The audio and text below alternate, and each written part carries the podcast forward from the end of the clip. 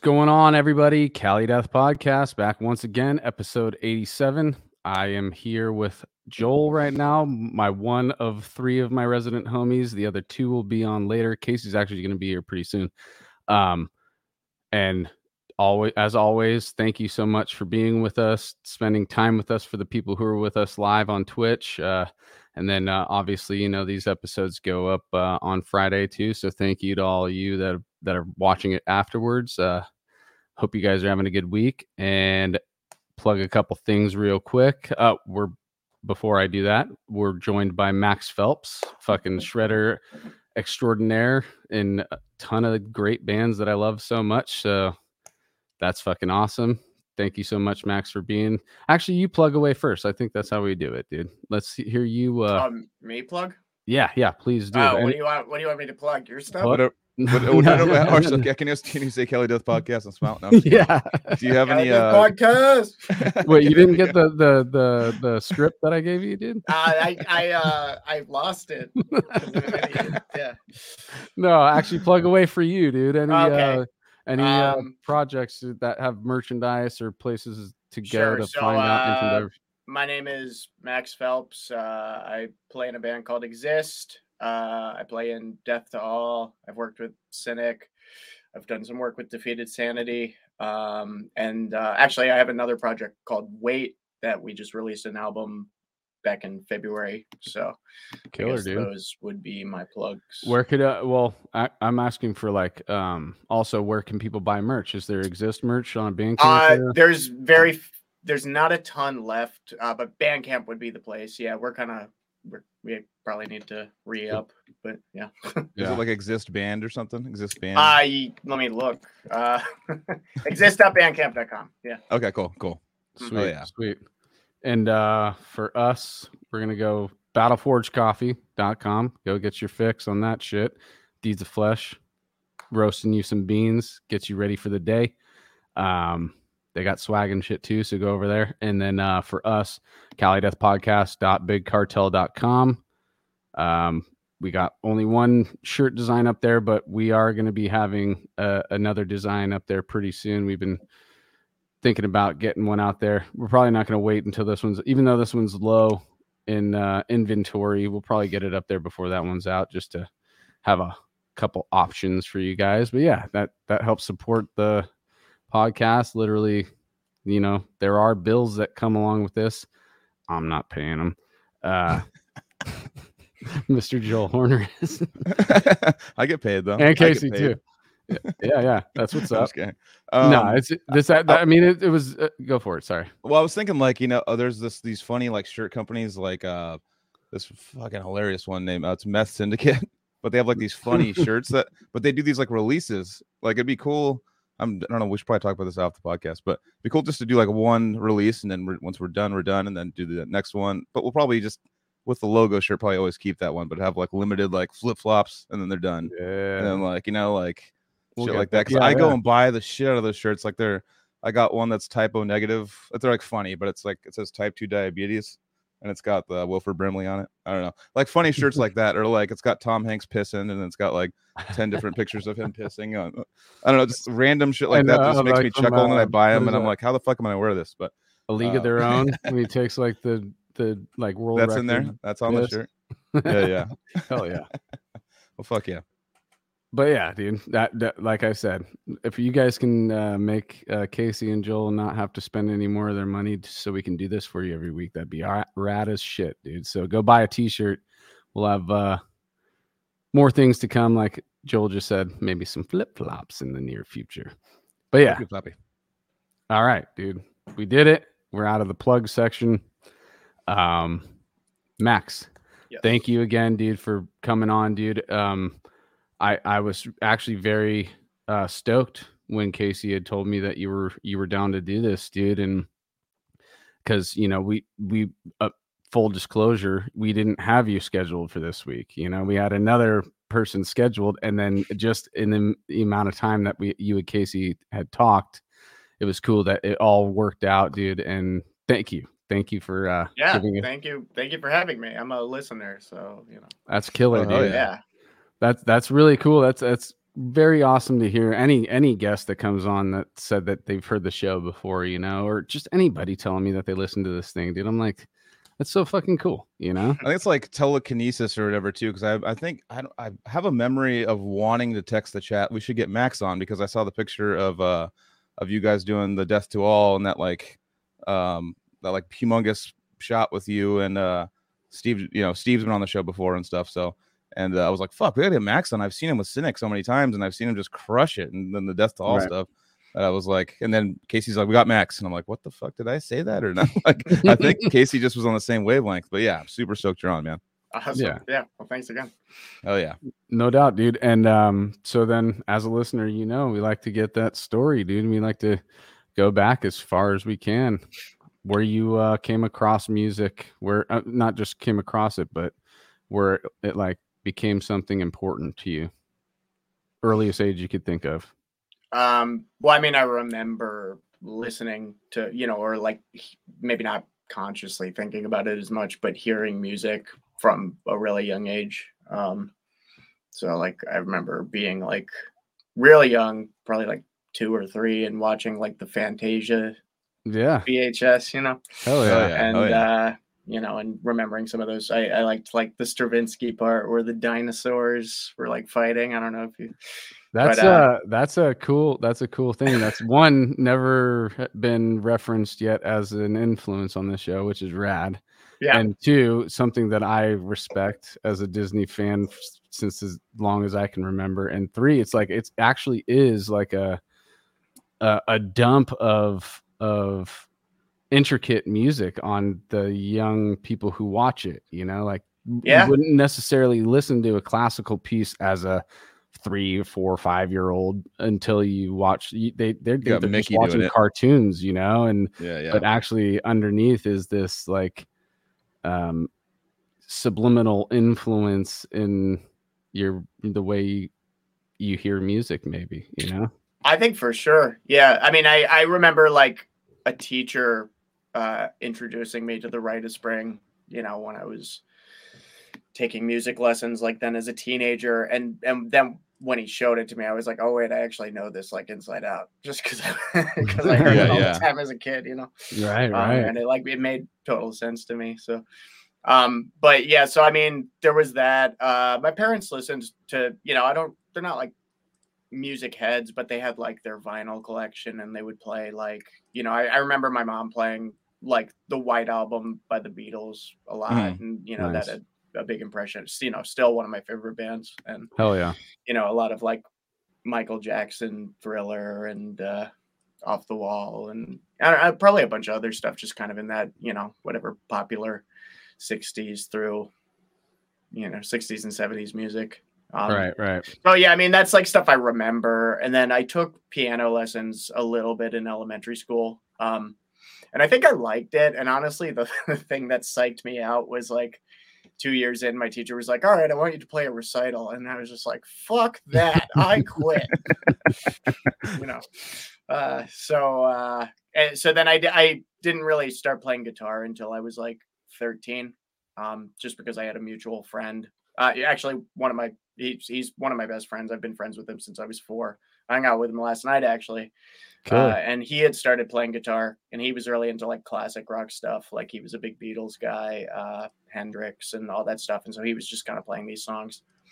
And uh, so I, I really just picked it up because my friend was doing it, and I just thought, yeah, I, I don't know what my intention was because I, I I didn't have any expectation for it. I was just like, oh, Dan does that. I guess I'll try that. You know. right right And uh, it's kind of how you kind of work at that yeah, age too you know Yeah, yeah, yeah. Uh, and then it it crept in just as you know something that really became uh you know it was like So s- at at thir- some point at Oh, sorry. 13 what were you listening to though um well in middle school i i had let me i had i mean i had like my new metal phase you know Mhm. um there was that there was you know i kind of dabbled with like the pop punk stuff just, what you year know were you it- what year were you born uh, 88 oh okay Yeah, so you, my so- brother's age yeah 30 yeah kind of impressionable to just whatever whoever was around me was you know any know, like I- cousins or siblings or No, No. no. I younger sister, but no, nobody who was really like showing me anything, but just you know, just kids at school, and then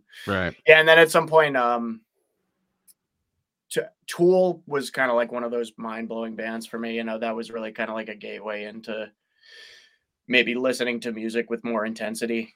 Mhm. Um, yeah, I mean, I think my first albums, like, way probably years before that, uh, you know, maybe in like sixth grade or something. Like, I remember I got like a copy of like the Yellow Submarine soundtrack Nice. and then the Marshall Mathers LP, which had like just come out, you know, and every kid had that, you know. Right. Right. Um, so yeah, I mean, but I think yeah, Tool was like kind of a, a big one, and then and then I got into Rush not too long after that, and Metallica, you know, kind of going back and discovering like the thrash albums, and uh, and then I guess Were you trying to play of- that stuff on guitar too with your homeboy?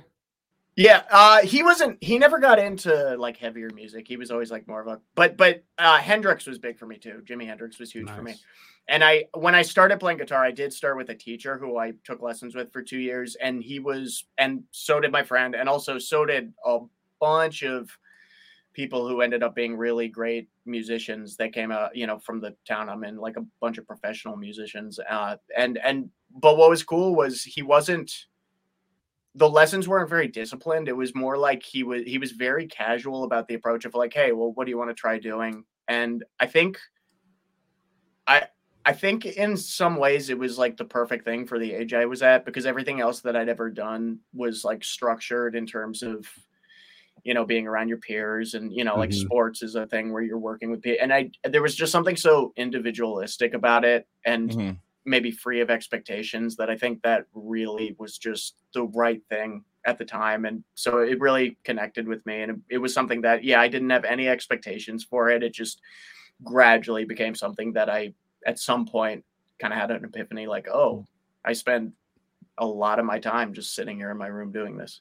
Right. Did you Did you- learn uh, music theory first before you t- had like a, a teacher that was just teaching you what you wanted to learn? No. No. Okay. I had the Um, same experience. That was it. Just helps so much to get you into it. It's like you want to hear what it sounds like to play along with a CD that you love Yeah. or something like that, and then you're like, oh, I'm in. You know, like that's all it takes. You know. Yeah. I and I mean like I, I teach music and I generally kind of take that same approach. I mean it's it's it's very contingent on who it is, you know, because everybody uh is receptive to different things and and different things stick with people in different ways. But uh but yeah, I I You- would you say mentioned uh, sports. What sports did you play? Uh when I was really little I played like soccer, baseball, basketball. I sucked at basketball. I was a short kid, so it, like I was like, a short yeah, kid too. Yeah, and I was like real short. as well. I didn't spurt up until like you know. 16 Loved playing it, but I just I, maybe four Got swatted all the time. Yeah. Oh yeah, definitely My- swatted, dude. My exact yeah, my exact story. Uh, and then and then lacrosse was like the last sport that I played uh before. I so what was it like balancing all that and music? Well, I didn't really do them at the same time because Oh, like once okay. I yeah once I started I think the year I started playing guitar was like it for Later lacrosse. You know? Yeah, Yeah. because I, I I I kind of like I never resisted doing them. I you know, but I, I also kind of had some realization like oh I you know I'm standing on the field just like thinking about like wanting to go home and play video games. So like Yeah, yeah. yeah, Hey, but you the learned some of the things like team mentality and and you know not being an individual. There's no I in team. You Nah, know, I think I, I think I just spaced out the whole time. Yeah, you're just I like did- whatever, dude. I'm I'm just like, here. fuck- I gotta fuck these wait until kids. this is Yeah. over. Yeah, exactly. I learned that from other things. Did you say so? You you teach lessons, right? Yeah, So that's something. To, are you doing like remote lessons? I do. Uh, yeah, right now I'm like 50 50 because during the pandemic, you know, my roster cut down a lot. And yeah, I was just doing remote. And in the last uh, like six to eight months, I've started going back in person, but I'm still doing a decent amount of it's, I'm kind of half and half right now. Are you are you booked or can you take new students? Should we promote Uh, I- that a little bit? I can take new students. Yeah. Yeah. I How do can. they get a hold I'm of you? not- Uh, maybe Instagram. Okay. Instagram's, you know, pretty universal, or I guess email, but it's, you know, Yeah, Definitely. should ask you that. in the M Phelps guitar at gmail.com. Yeah. But I mean, you know, I, I, with that, it's like I, uh, I teach for two lesson studios and they usually keep me pretty booked. It's more of just a thing where like I haven't gone back to doing it full time to the extent that I was before the pandemic. So Mhm. Mhm. Got it. Got it. I do session work too. So I get a decent amount of like, you know, I, I got some cool vocal commissions like over the pandemic that actually really helped out. Nice. So Yeah, I definitely want to ask you questions when we get into that about your Mm-hmm. vocals because uh, they're very reminiscent. I mean, from the Death to All thing, Jesus Christ, it's like fucking reincarnation almost of fucking Yeah. Chuck. It's crazy, man. I I Um, always I always feel like it's not the same, but I Well, I mean, yeah, you're the really one sound like it too. somebody else. It's just, I think it's just also that style. Like not a lot of people do that throaty thing these days, you know. So Totally, definitely. No, we'll get into that for sure. But Yeah, you're so will. you're you're jamming and stuff. Are you ever? Are you? So you're getting into more proggy kind of like trippy. Like Wait, music why are we getting stuff? off the timeline though? That was the. I thought we were at prog- the. I thought we were was the in like, rush. high school still. Oh yeah, yeah, yeah. Okay, oh, sorry. what up, sorry, Casey? yeah. What's up, dude? You're right. You are on the Yeah. timeline, dude. I How's it thought you were talking about it now. What's timeline up, Max? Sorry I'm late, man. It's been a crazy Ah. day. no problem. Nice to meet you. You too, man. Yes. yes. Hell yeah. We got Little we e meat. got another resident homie. E meat. Yeah. yeah, yeah. So yeah, you're uh, you so you're, you like getting into Rush and stuff like that. Are you playing with any like folks, or are you just kind of just learning on your own at this point? I well, I played with my buddy, you know, Mhm. uh, pretty much all through, yeah, like high school. Uh, and some of it was just the two of us jamming. Like, you know, we would have like, you know, I, I would go over to his house and spend the night, and we would like try to record an album in the night, which was just us making up like really shitty, stupid songs and recording them on like a cassette player, you know. Yeah, Oh, yeah. um and uh and then we had a band that was absolutely terrible but it was like our take on like some sort of glam thing which Oh, is called it was called syphilis but it was like spelled wrong uh and then yeah and then uh sometime around like maybe 11th grade i joined uh like a melodic death metal band that was kind of yeah Like kinda At the In Gatesy kinda Flames. style? yeah something something like that yeah From your hometown? yeah yeah Same Yeah. school? You got just uh no they well there it was a school that was like right next to the, it was Anup Sastry was the drummer so um he's who- like a, say it again? Anup Sastry he's played Oh, for like Noop. devin townsend and uh Sure. monuments and yeah, or something? yeah. Uh, Okay. yeah yeah he's he's he's amazing but he Yeah, yeah. always was but uh yeah so it was like yeah I, I did that and then i guess right out of high school kind of formed what ended up becoming exist um so and yeah from there you know i i played with other local bands kind of around that time frame of like maybe like age 18 to They were were they already established or did you were you part of the origins of those bands or Mostly, uh, well, the main, I mean, what? So exist used to be called Azrael. Um, or you guys disappeared. Oh wait, we're yeah right that's now. the that's the production of the show bro Oh wow.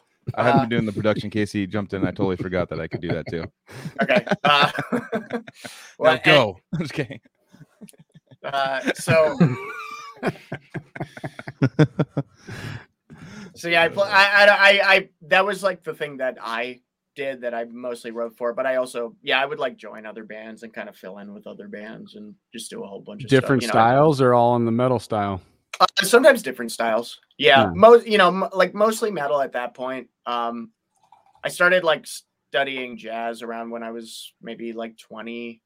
So you know, then I would start kind of playing with people doing more like that kind of stuff, and and you know, kind of various little like gigs that I might get through that.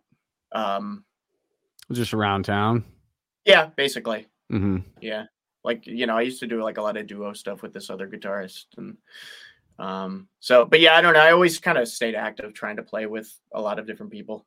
Um, right right so uh, in 11th grade what was like your number one influence Um, 11th grade, probably like, uh, like Opeth.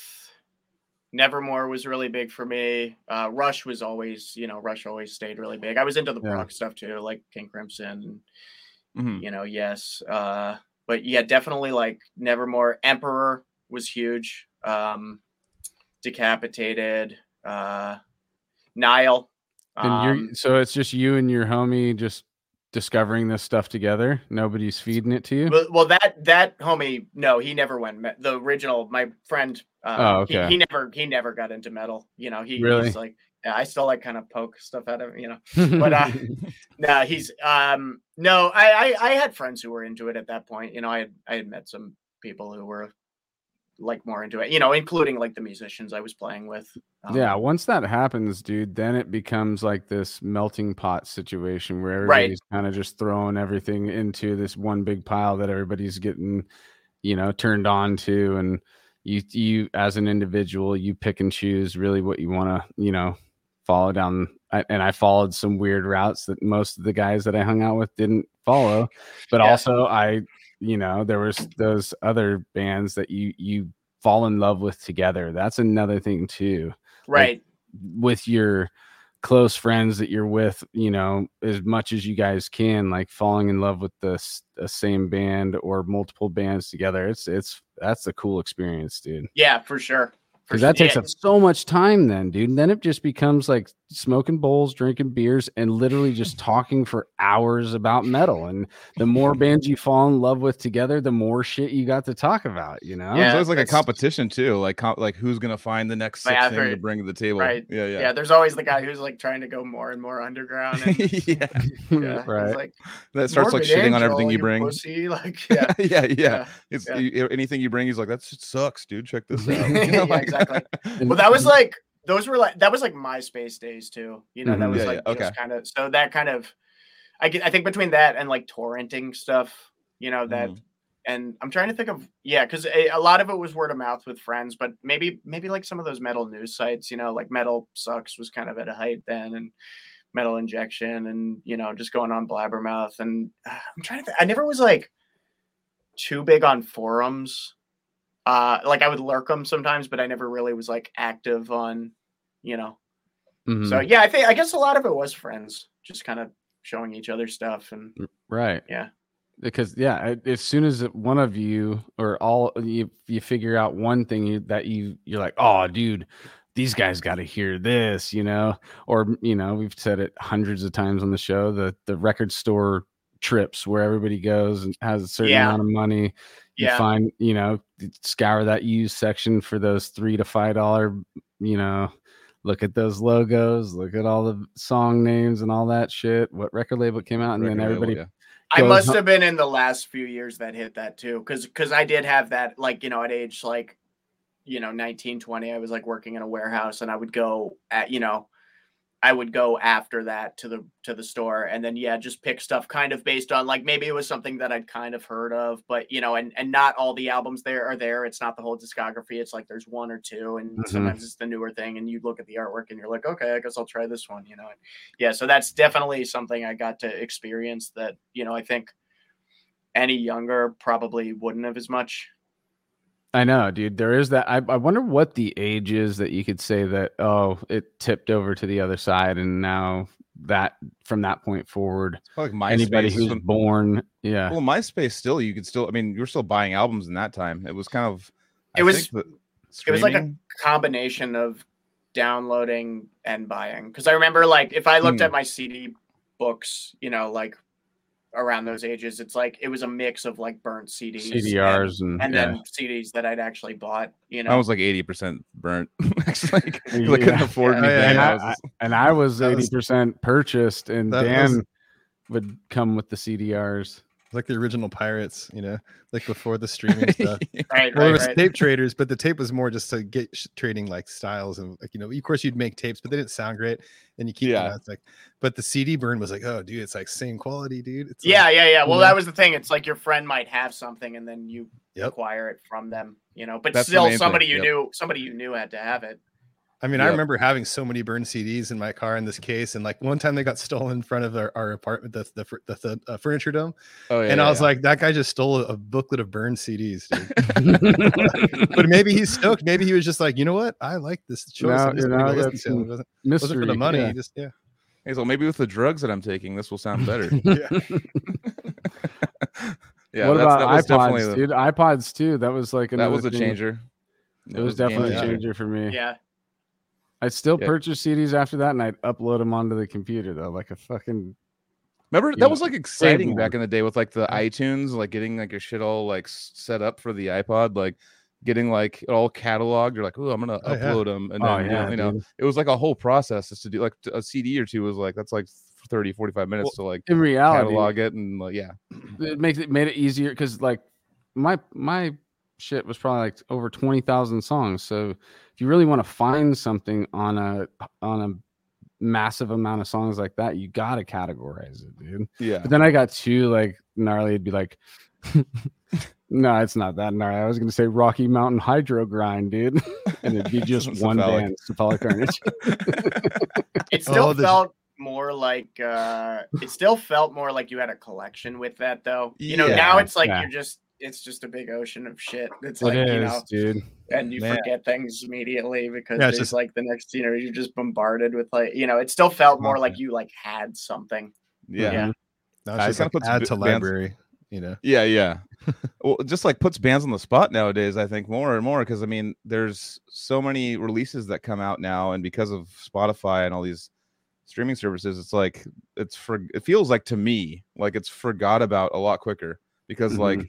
People are like, all right, I went through the cycle. All right, let's go to the next one. Unless like there's songs that stick with them, they they keep those in their little you know a playlist Yeah. they make or something. But it's kind of like because there's there's albums that came out that I'm like, oh my god, that came out, and I listen to it, and then my brain's just like, all right, like, oh, another thing came out. It's like, you know, it's like on streaming services and like it's just gone. Like it's not like I don't go to the store, make Right. the purchase, and like hold it and be like, oh my But- god, I got it, I got it. You know, yeah, you don't you it. don't invest in it the same way Yeah, because it's like if you bought that thing, then you're going to listen to it, you know, at least a few times before you decide you hate it or whatever. and you're gonna see it. You're gonna see it Right. like around on your Mhm. desk or somewhere. You know, it's gonna be Mhm. there. They'll be like, oh yeah, that, and like you're gonna go back to that. Now it's just like all digital. You know, it's Yeah, But the Yeah. silver lining is there's some crazy weird features that I've, I've been getting into lately. I mentioned it a couple episodes ago, but like I got this Apple TV from my folks, the 4K one, and I'm like, okay, because they got the new one and they gave it to me, and I was like, and I used the music on it, and it's incredible, dude. It's like, first of all, it's lossless audio, so I can play anything lossless and stream it,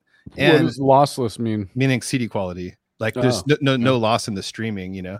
And then also um it shows the lyrics and stuff. And I've been like listening to albums and I'm like, that's really what they're singing. Like and it like, highlights them all sick. And it's like a whole nother like it's tr- I was listening That's to your karaoke roots coming Yeah, back, dude. dude.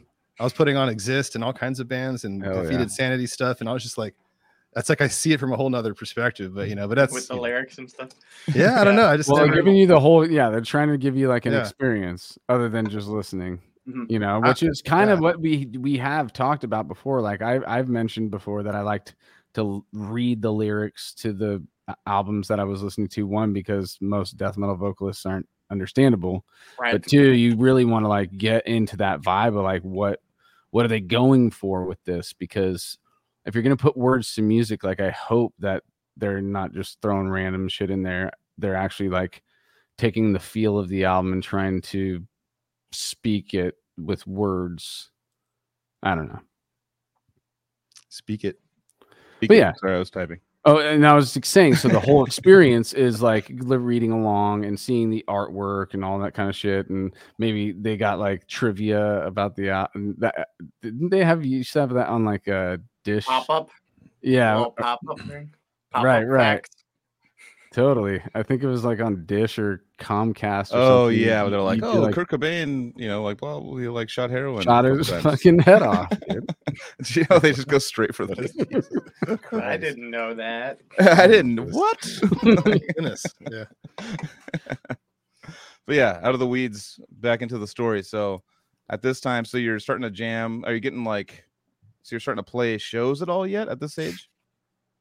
Yeah, yeah, uh, yeah. In high school, um, yeah. I, I think you might have already uh, covered it. But Uh, no, I mean like you know we would play these. Yeah, just kind of. I'm trying to think of what the places were. I feel like usually they were like those kind of community center sort of shows. You know, in high school. yeah, totally. Um, you know, About but but I, but the the town I grew up in actually had a pretty uh, active music scene in general. You know, with like local music, so it was actually a pretty good place for that. Um, like you could, you know, you would play shows and there were actually people there. You know, and maybe there was like 20 other bands. Actually, that teacher, the uh, first teacher of mine, threw a regular show that was like pretty well attended, just with a ton of local bands. So those were like pretty good opportunities.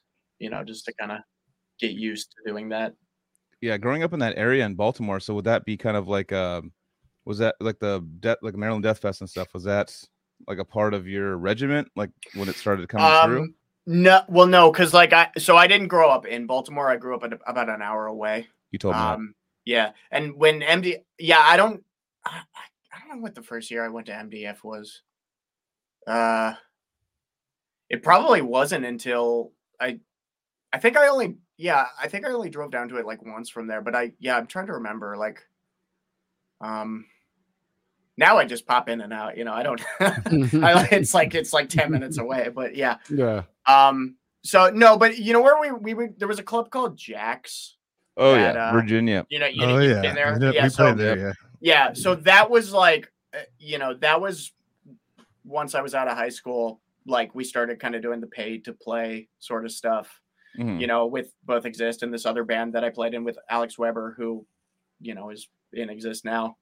Shout out. Um, Totally. Yeah. Hey, shreds. Yeah. yeah, yeah, you should get him on here. Um, Sure. but uh yeah so um but yeah we would do like the pay to play thing at jaxx and you know eventually like i remember opening for nile and that was like nice. you we know played Jaxx biggest- on Bloodletting, right? That place is sick. Yeah, yeah. We've yeah, it's definitely like I was like a that's Oh, a did we? sick venue. I mean, it was like on like kind of a strip mall, right? It was like a strip mall little spot. yeah yeah yeah Yeah. yeah it's like one of those things that in hindsight probably was a huge dump but like there was i just remember there being like a really strong sense of community there I was just Yeah. about to say the energy. uh-huh. Like there was a lot of people there and everybody was down. I just remember that. Yeah, and it was like we would all go and wait before the shows when somebody was, you know, it was like you would go down there just and there was that parking lot and that 7-Eleven and Yep. it was like yeah. totally. everybody just went down and lined up like Yeah. hours before the doors opened for whatever. And uh yeah, there was a real there definitely was a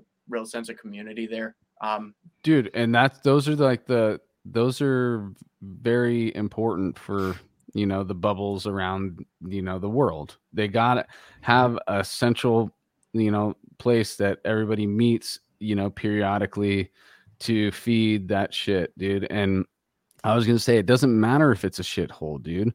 If if you sound decent and everybody's down that is an experience right there that not only keeps the musicians going but it keeps the other people going too and inspires and you know other things can happen out of those little communities that pop up like the fucking pound 75th 7 7 750 time i probably said that but yeah. it's that- literally the same thing that's a venue in like Santa Cruz or that was something. or- that was San ours in sf yeah okay. Yeah, it was pretty legendary. I mean, you know, it's actually uh, Paul Ryan was on, and he brought up this. Uh, I bought the DVD, still haven't watched it yet, but um, he talked about this venue called the Outhouse, and it was like in the middle of Kansas, and you had to drive like a hundred miles into like cornfields to get there, and it was just a place with no bathrooms, no security, no nothing, and like humongous shows would happen there, like. He, like all the big bands back in the day would play there. That was like metal or like you know like Green Days played there, like bands like that too and uh yeah just that kind of like community that came with that there's like a full documentary on it it's like fuck it's almost sicker than the pound like i was like i was like you gotta Well, especially out there because you're probably like, yeah, Yeah, you're just you know less out there. stimulated. Yeah, yeah, Yeah. No, nowhere to go if cops want Mhm. to come it's going to be like 30 45 minutes till they get there you know what i mean there's no it's got to have like a it's kind of like a self-policing community of right sure if someone gets out of control you got to take care of them you know like it's uh no relying on security it's kind of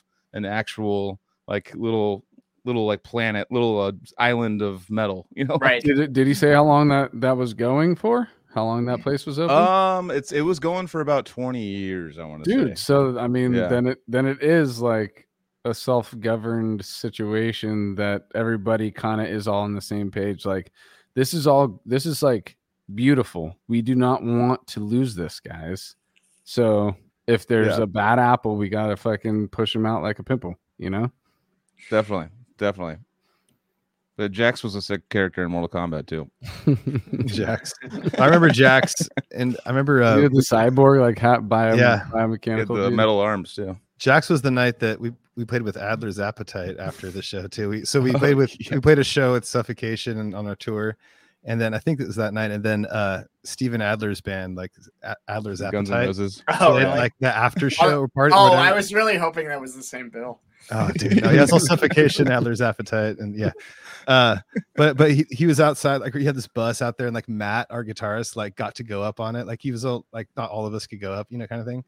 And uh, he's all, dude, you know, chilled with them and all this, and he's super cool, and you know, blazed Well, whatever. the crazy part about that story is that he that that show Sober House with Dr. Drew, he was on that show and it just ended like the finale was like a week before that about like him like smoking heroin in the bathroom and stuff like that. And he's all and like he's like, no, that's all bullshit, man. I just smoke weed. This is but uh it was like literally like a fucking top rated like reality TV show with fucking Steven Adler on it. Then he's like played a show with suffocation in us, and I was like, what the fuck? They came on like at midnight, remember? Like he Yeah, we were done at like 10 30 and then he came on like at 12 30 we're like whatever we're gonna stay awake Yeah. and watch this shit but it was fucking just a random jaxx experience you know My favorite memory though was how hard he hit the snare drum.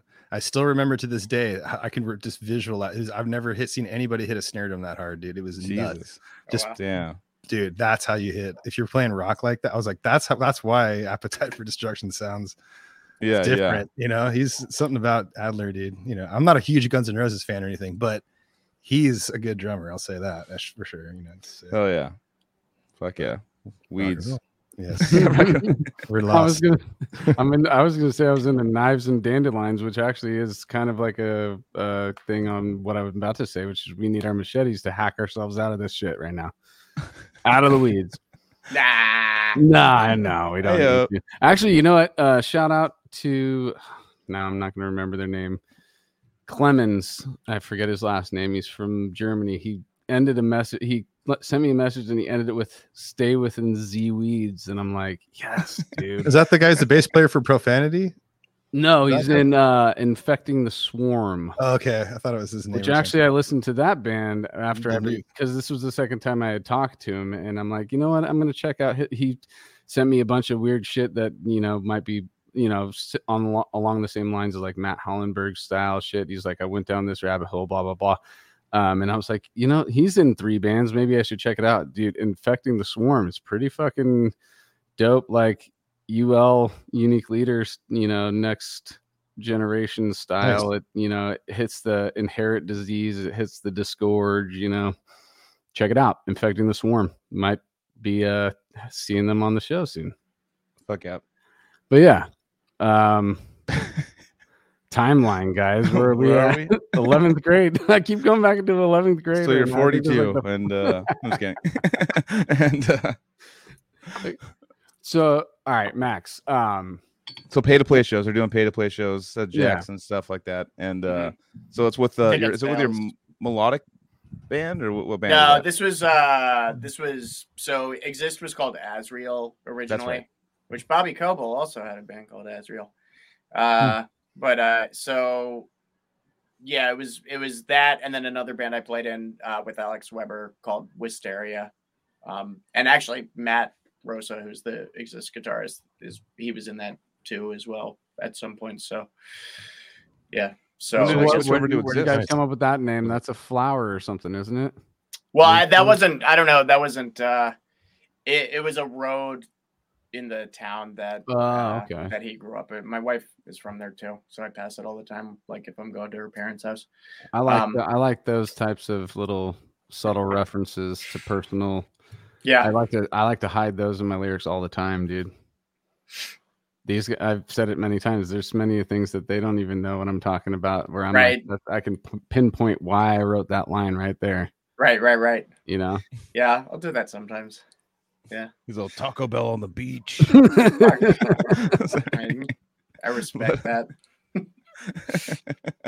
but yeah, so when did you switch over to the name? So was so when did it become like a a project that was like let's we're doing this and this and you're still in the project. So it's like that's definitely how many years has uh, that been going exist?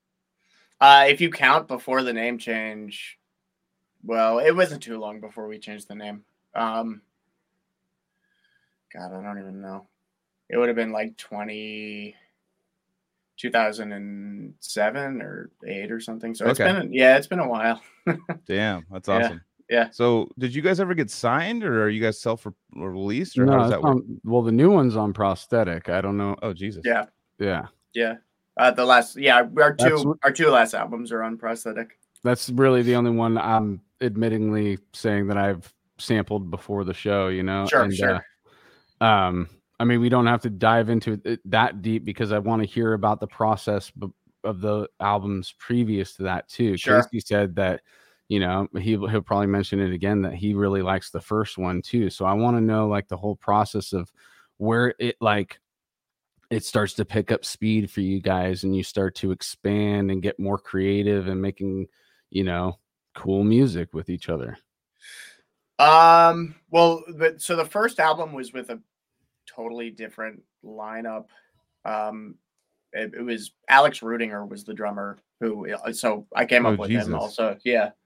Um, and uh, so, and so it was him and I and this bass player, and then Weber joined not too long after that. Um, so we recorded this album. Weber Weber didn't play on it. He almost did, but it was it was the other bass player, uh, this guy Alex Nowak, and so that was more like a sort of straight ahead death metal album. And then basically, by the time you know, we still didn't really know how to like get things done in terms of. So by the time we actually like pressed it, the lineup had completely changed, and we were doing something that was way more in line with what our first album sunlight sounded like um and so we just ended up like not even really releasing it like you used to have some songs on myspace and you know i still have a bunch of copies of it but uh i don't know they just sit there So it was it? Did, it was self-released and everything. that well it was like self-released but then we never really like put it out anywhere you know what i mean it was just like we pressed like some copies of it It was just- it was self-held. just- it just sits there. Yeah, yeah, exactly. But it's Never got it's released got it. like it's got like 14 year old Alex Rudinger blasting away, so that's kind of cool. Jesus. Uh, but, I'm uh, reserving a copy right now. Yeah, okay. yeah, I'll sell them when I get desperate, you know. I don't have uh, a CD player, else I would say I would be down. but uh, so then we and and so pretty quickly after that, we we uh started working on the material for what was Sunlight, and uh, we were rehearsing in the room like every week, and you know playing local shows still. Um, yeah, doing the stuff at Jaxx, doing like the, you know, So so are you yeah, so how many what's what was like tell me so you're saying you're jumping on all these tours you're talking about opening up for tours that are coming through Like a pay to play. yeah, Okay, so what was like the first one where you guys all right, I got two questions. sure. The first time you played where you got off the stage, you're like, we fucking killed it. And then also the like first time where you're like, oh shit, I'm playing with like the big boys. Uh, probably the same. Well, we had some other shows before. Nile was big, you know, like opening for Nile, and especially for like Rudy, because that was, you know, George was like one of his all-time favorite drummers, and Mhm. um, so there was, yeah, we did that. We did. uh What else did we do? I mean, we, we did a bunch of them. We opened for Devin. We opened for Cynic. Actually, I think Cynic opening for Cynic uh around when Traced in Air came out ironically was the first show under the exist name Mhm. Wow. um uh i think we played with the faceless a few times uh i'm trying to think of the bill like faceless might have been like faceless veil of maya we did i know we did like a summer slaughter or two Did you do Um, any with the with decrepit too? Because there's we've done yes like yeah okay, we probably played with you you probably like back yeah in the day. yeah, Yeah, I, What- I, what- in fact, I know I know you did um but i Oh, can't remember shit. what What was What the- what year is the question for me? Uh, Joel was later than Okay, I, I remember attending the first one, but we I don't think we played that one. But that was what was that like Necrophagist Decapitated? Yeah. Decrepit was on that, right? Um, Oh, that not on that one. They were No. on the first one. They weren't on that one. Faceless they was on that. That was the first Yeah, time yeah. I ever saw the Faceless because Oh, yeah, we never back like Akeldama had Yep. just come Yeah. out, and yeah. Um, what was the second? Was it the second year then? It, it was. I mean, we did like 300 tours with not 300, but it was like a. It was always like the Faceless and Veil of Maya, and then we did um a Summer Slaughter with both of them, I think, and then Mhm. Casey had left, and then I did one more Summer Slaughter with them probably too. They were just like, like I, I I feel like Veil of Maya has been on like 90 percent of the tours I've done, but uh, but yeah, no, it's it was Jaxx was definitely like a a spot we would always hit. So I just feel right. like there's it was probably like 2009, 2010 ish. That was when Born of Osiris Yep. is on the tour and Tosin Abasi was playing. yeah. Tosin we, just did, we definitely. Oh, when he played for no, Born of we, Osiris. we played- we definitely opened one when it was. I think it was when Animals actually was on the bill. But Yeah. it would have been it would have been pretty early on into, you know, into like we played with Animals as leaders a few times, like pretty early on.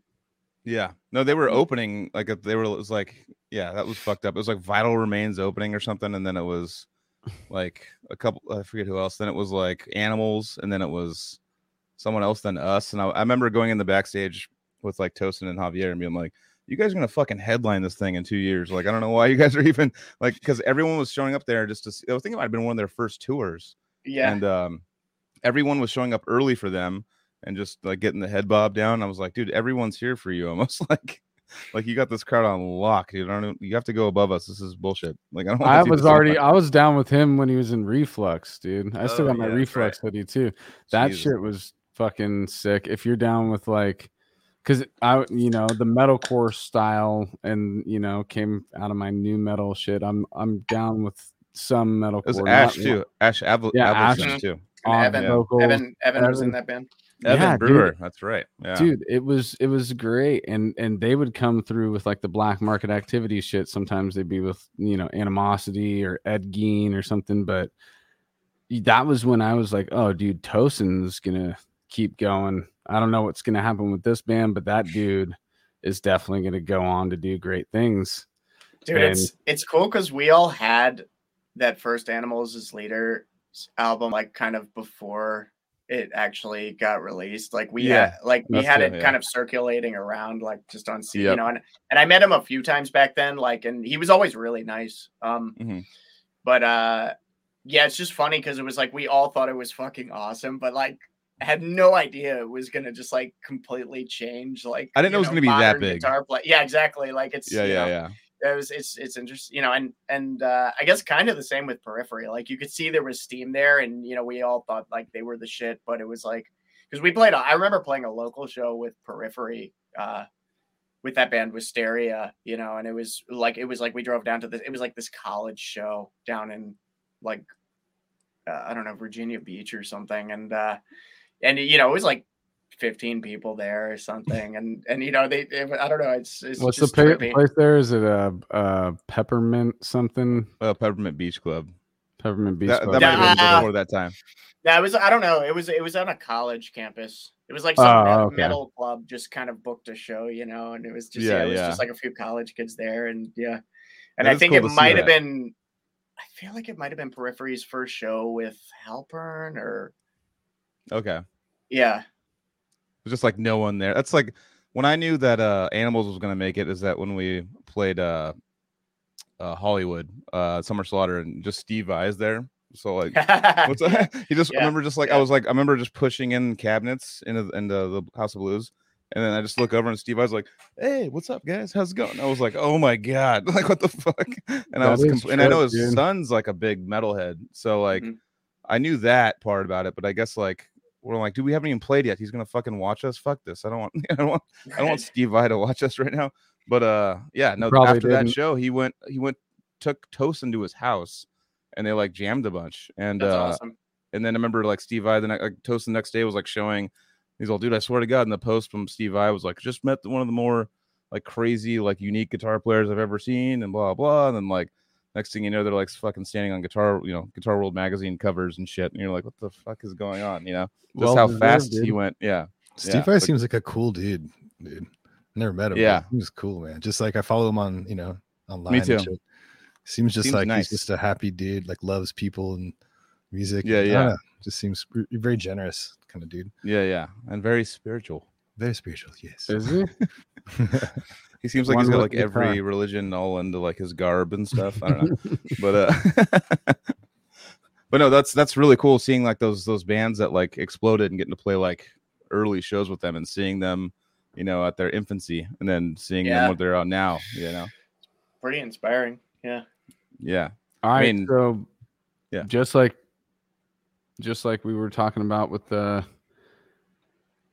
getting the exposure, like where does exist start to like pick up speed, you know? Like where what album kind of well signing with prosthetic obviously Well, no, it was. It's been a pretty slow. I mean, I I don't even feel like we've still picked up any speed. but uh, but uh, it's uh, we we put out an EP um in 2010 called uh In Mirrors, which was some of it overlaps with some of the material that was on our first album, Sunlight, and um, so the first time that I remember people that weren't you know just like our friends or or just you know I, I feel like people locally kind of knew us and and we usually got pretty good crowd reception especially like opening some of those shows. But um uh i i wrote uh what when the ep came out or when we put it out online i i wrote a bunch of websites and stuff and i and one of the websites was uh metal sucks Okay. and uh ben umanov or vince Neilstein, he like wrote back and he was like, Hey, I, I really, really like this. And he wrote us like the nicest review ever, just saying, you know, like really talking us up on Metal Sucks. And so I remember that kind of gave us a little bit of, you know, so that was really cool. Um, and then not to, you know, basically a year after that was when I started touring with Cynic.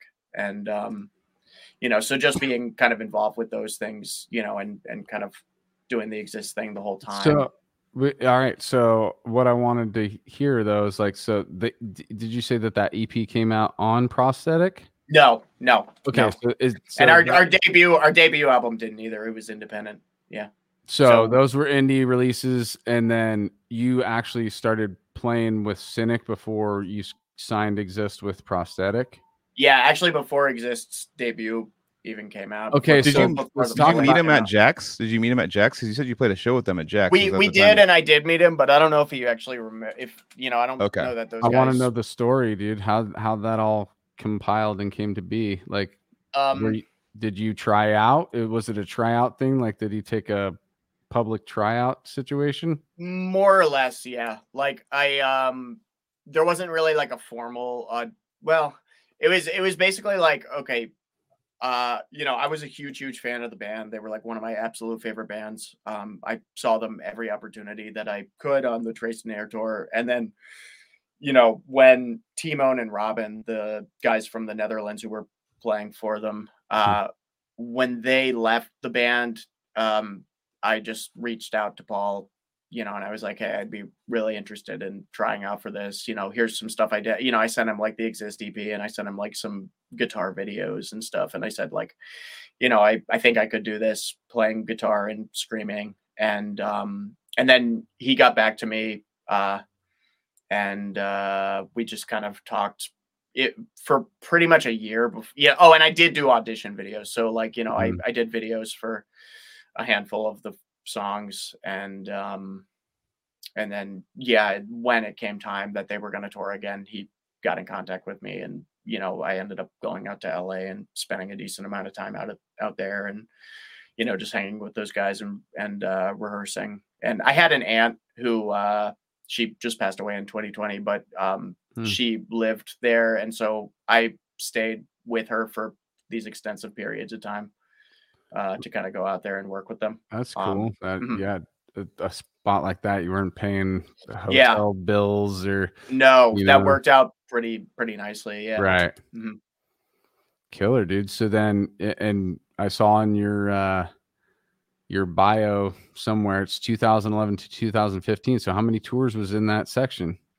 Uh, with with Cynic, uh, four.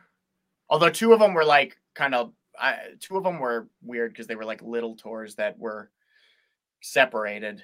Um, but it might have been billed as more one tour. So yeah, it was like I guess it was like uh four tours, but you know there was we did two bigger tours in 2011, uh, U.S. and Europe, and then didn't tour or play as Cynic again until 2014. But I did DTA with those guys Hmm. uh, pretty much all in that time in between. So Anthony, was, we, we actually saw them too. I was, I was talking to uh, Max before the show. We saw them at uh, Was in Oakland. yeah, yeah, at uh, Metro. with Max. Yeah, yeah. yeah, we were just talking That about was that when um, Yeah. Sean wasn't feeling good, right? yeah, He had, uh, that was a pretty bad night for him. Yeah. right. Yeah, and he still Yeah. came back Sean and did Malone. the Sorry. the Sean Malone did the uh the old uh last song, he was like went up and barfed. I remember like had to go like up. I remember watching him. He like had Oh, to go backstage, go up these mm-hmm. stairs, So and like go Yeah. around. And there was I see him just like going into this room and just like coming out. Maybe I don't know two minutes later, and he's like, "All right, I'll do one more song." And I was like, "Holy shit!" Yeah, he like fucking- encored uh, after wow. you're yakking or something. I remember so there was like this rave going on next door after Next door. show, and you know he was yeah he was like just holding out for that last minute to get off stage, and I I just remember uh maybe an hour later there was this fan outside the bus who had a bass and they like really wanted to, him to sign it, and he comes out and he just looks like pale and he's he was sweating. you- you and he was it, just, but he was so gracious about it. He just, you know, he just did it for this guy, and I don't know. I thought that was really, really cool. Wow. That is Yeah. really cool. Yeah, dude. I mean, I've called Cynic my—I keep I say this so many times, but I have called Cynic my favorite band for the last twenty years of my life, dude. Like anything that that band has to do with, I'm all for it. And Focus always is just like.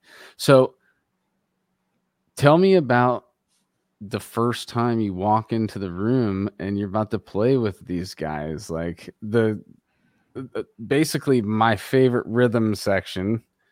Those two guys, you know. Yeah. Well, Malone Malone didn't do those tours. He he. I didn't play with him until 2014. Oh, okay. Uh, but um, but yeah. So it was Brandon Giffin who you guys. Oh, yeah. yeah, yeah, yeah, dude. yeah, yeah, yeah, yeah. Yeah. dude. Hell yeah. Yeah. Yeah. Um, so we kind of came I mean, in at the BG, same sorry. time. Yeah. Also, So um so the first I mean I guess initially uh it it actually wasn't I mean there was definitely a lot of pressure with a situation like that but it I, I feel like the way we kind of eased into it wasn't too bad because it was like I initially it was just Paul and I just jamming guitar together Mm. um and we did that a few times and just kind of went through a bunch of songs and I know. uh, So I want to be in your head though, dude. Like Yeah. you walk in, were you were you already like, I got this, or was it like, hmm, this probably more the be second probably more the strange, second one yeah, Yeah. The you know i mean i practiced the fucking shit out of the stuff you know Right. like you know yeah so that was that was probably and then yeah getting in the room with sean too you know that's he's a pretty intimidating guy to you know Yeah. Mhm. um yeah but i don't know those guys are I, I don't know we like hung out a lot like paul and i hung out a few times before we even played and um Which I think, I mean, you should do that. You kind of got to get to know how Gets you somebody eased is in. in person. yeah it, it, it didn't feel too i mean it was like it was nerve-wracking at first but at the same time it was i don't know i feel like they knew how to kind of make it like chill at the same time yeah. Yeah. One, We'd they are we'd chill. I mean, how many? How can you do all that meditation and yoga and not be chill, dude? it's true. yeah um but i yeah I, I don't know i don't know. So so yeah it was like we jammed together first and then you know and then maybe two or three sessions later got in the room with you know with sean and uh and brandon too. And you know actually started playing as a band and then you know we we did a lot of jamming before the first tour we did um. Did you feel more comfortable that Brandon was there too and being a newer kind of addition as well? You weren't the only one like being singled out. yeah probably. Yeah i think we kind of bonded on that you know we would like Mhm. hang out after rehearsals sometimes and shit um but you know i already like knew you know brandon also because i was a big fan of like the faceless, so Faceless, you know Mhm. yeah. so you know he was already so i'd already seen brandon play god i don't know you know i don't know how many times um right. so but yeah i, I don't know it, it- everything was like i feel like i got you know it, it it felt like it was comfortable pretty quickly and then it was kind of weird i went out there and i came back for a few weeks and actually did this like this like theater production gig. And uh and then we and then went i don't know it was like i was kind of back and forth at the time. And then and then we did a us tour. Um but yeah I, I don't i don't know. It was it was you know it was nerve-wracking at first but and and playing live the first time was nerve-wracking you know like I what was the like first show? was- Where was the first show?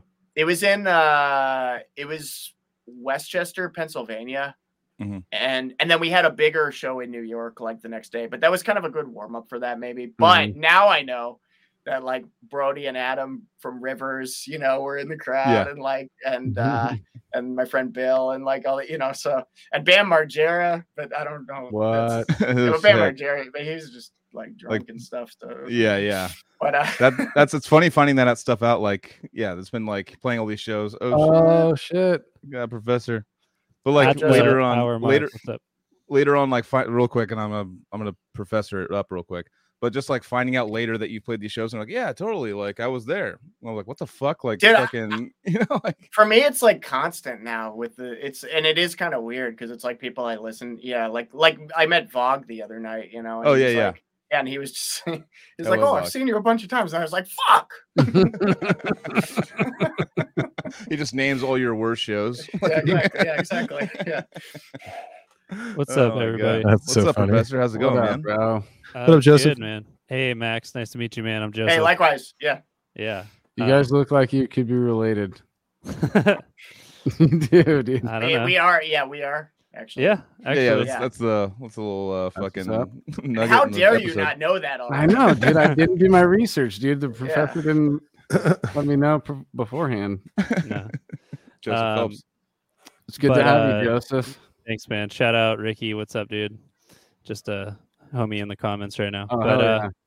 yeah, Hi, I uh, I was listening on the way home from work, so I heard the conversation about opening for Nile and Jaxx and all that shit. So trying Oh, to yeah. catch up to where you guys are at. So Sick. It's all good. Who's uh who's in the chat from Sick Drummer? Is it Ian or Anton?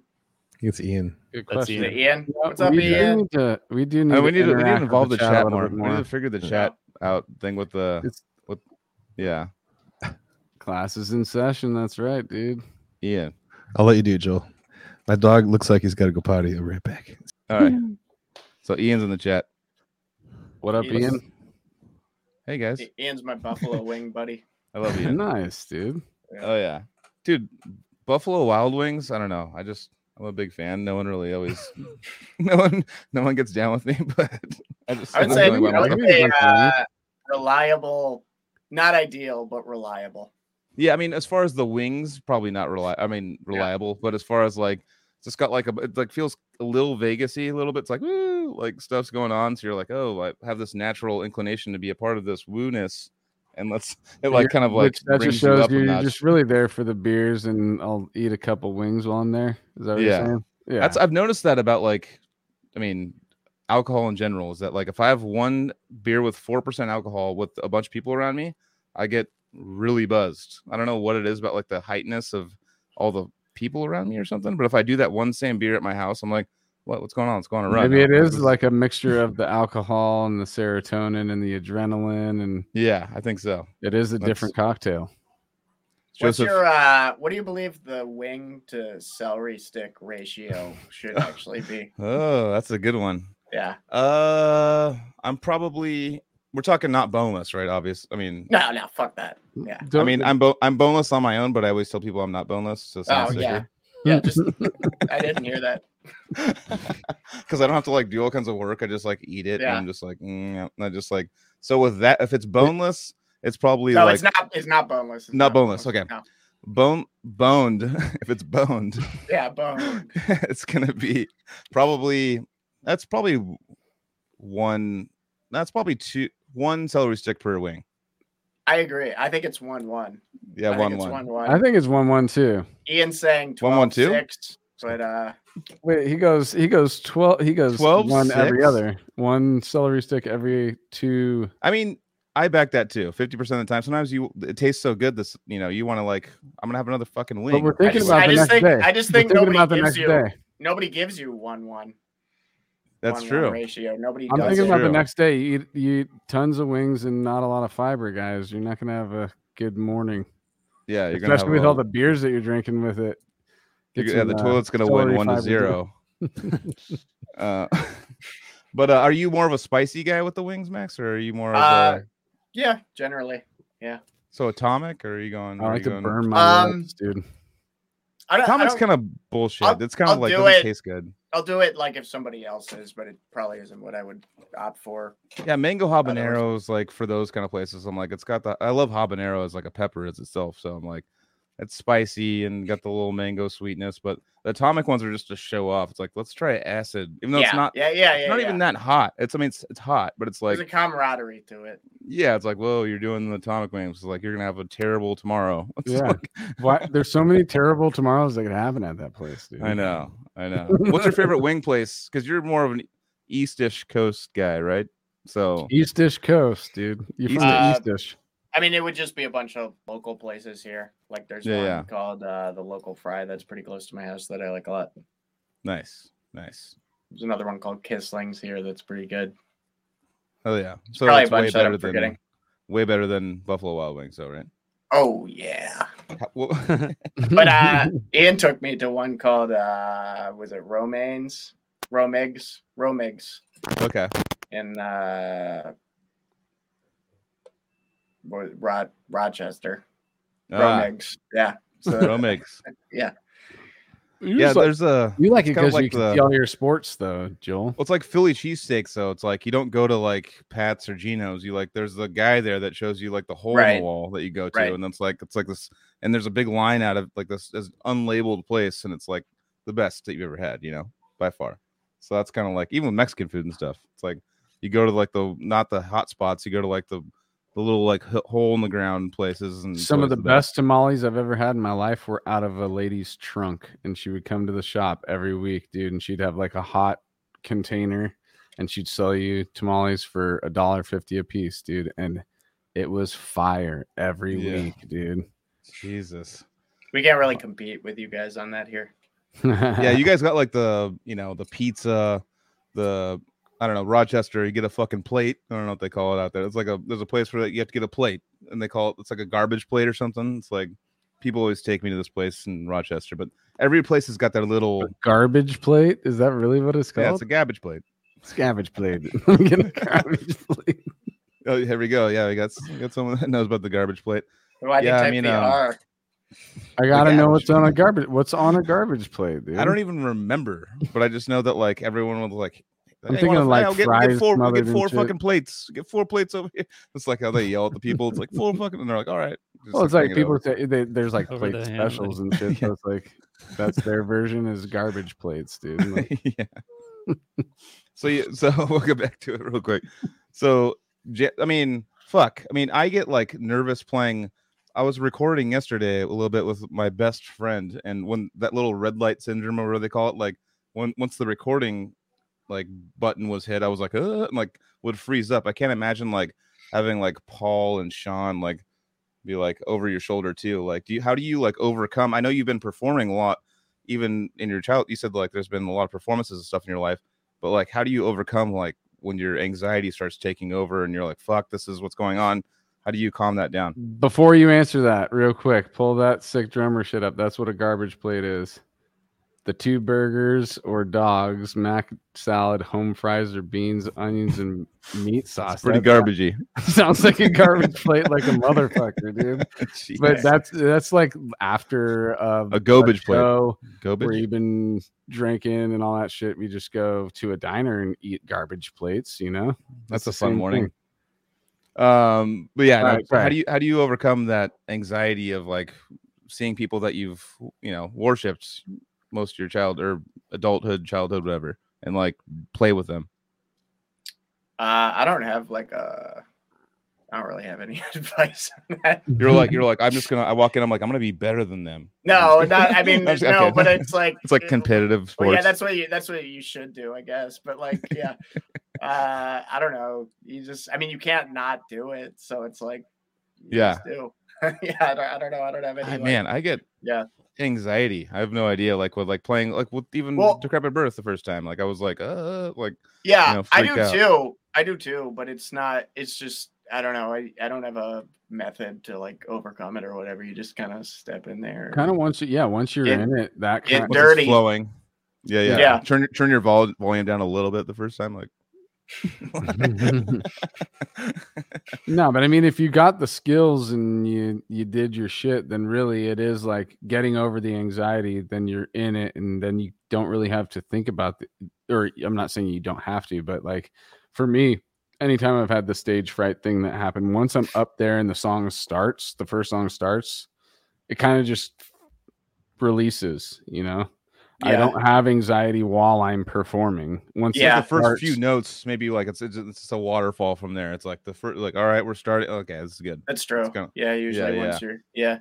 Yeah, I don't know. I I think honestly the best thing is just not to think about it ahead of time, you know, which is easier maybe said than done. I don't have that skill. just- yeah, I don't know, just not over constantly anticipating things, you know, and which is like kind of maybe seems contradictory because like obviously if you care about doing something and you want to do a good job, you're gonna you, you know you're gonna look at every detail. You know, I mean we're all nerds who like Yeah. Totally. you know obsess over stuff and uh, you're always kind of fighting the clock in terms of how much time you have for preparation you know it's like every you know every day you're getting closer to but i don't know i, I think there's got to be some point like right before doing something like that where you kind of just try to let it go and not think about it so but i you know i'm not saying i'm like an expert on that you know like for me it was just like i wasn't not gonna do that so Yeah, yeah, yeah. It's like that's I'm like you know that's a, yeah it. that's right that's like a dream come true so it's you know it's like there wasn't any like question of you know there's it's not like there was like an option to just like oh i don't want to you know Well, for me, it would Yeah. be like, I mean, it's a dream come true and stuff, but I think uh, just different brains. I think what I would be looking at, like Paul standing up and like uh, while I'm playing like a hard riff, I'd be like, oh shit, it's fucking Paul. Does- does- and then my brain would like, and then my brain would get like kind of like approve? locked in on the situation rather than the music. It'd be like, oh my god. I mean, obviously, you get over that, but I mean, in the well i mean if you're around if you're around people enough it's not that allure yeah, goes away kind of That's true. you know I don't know.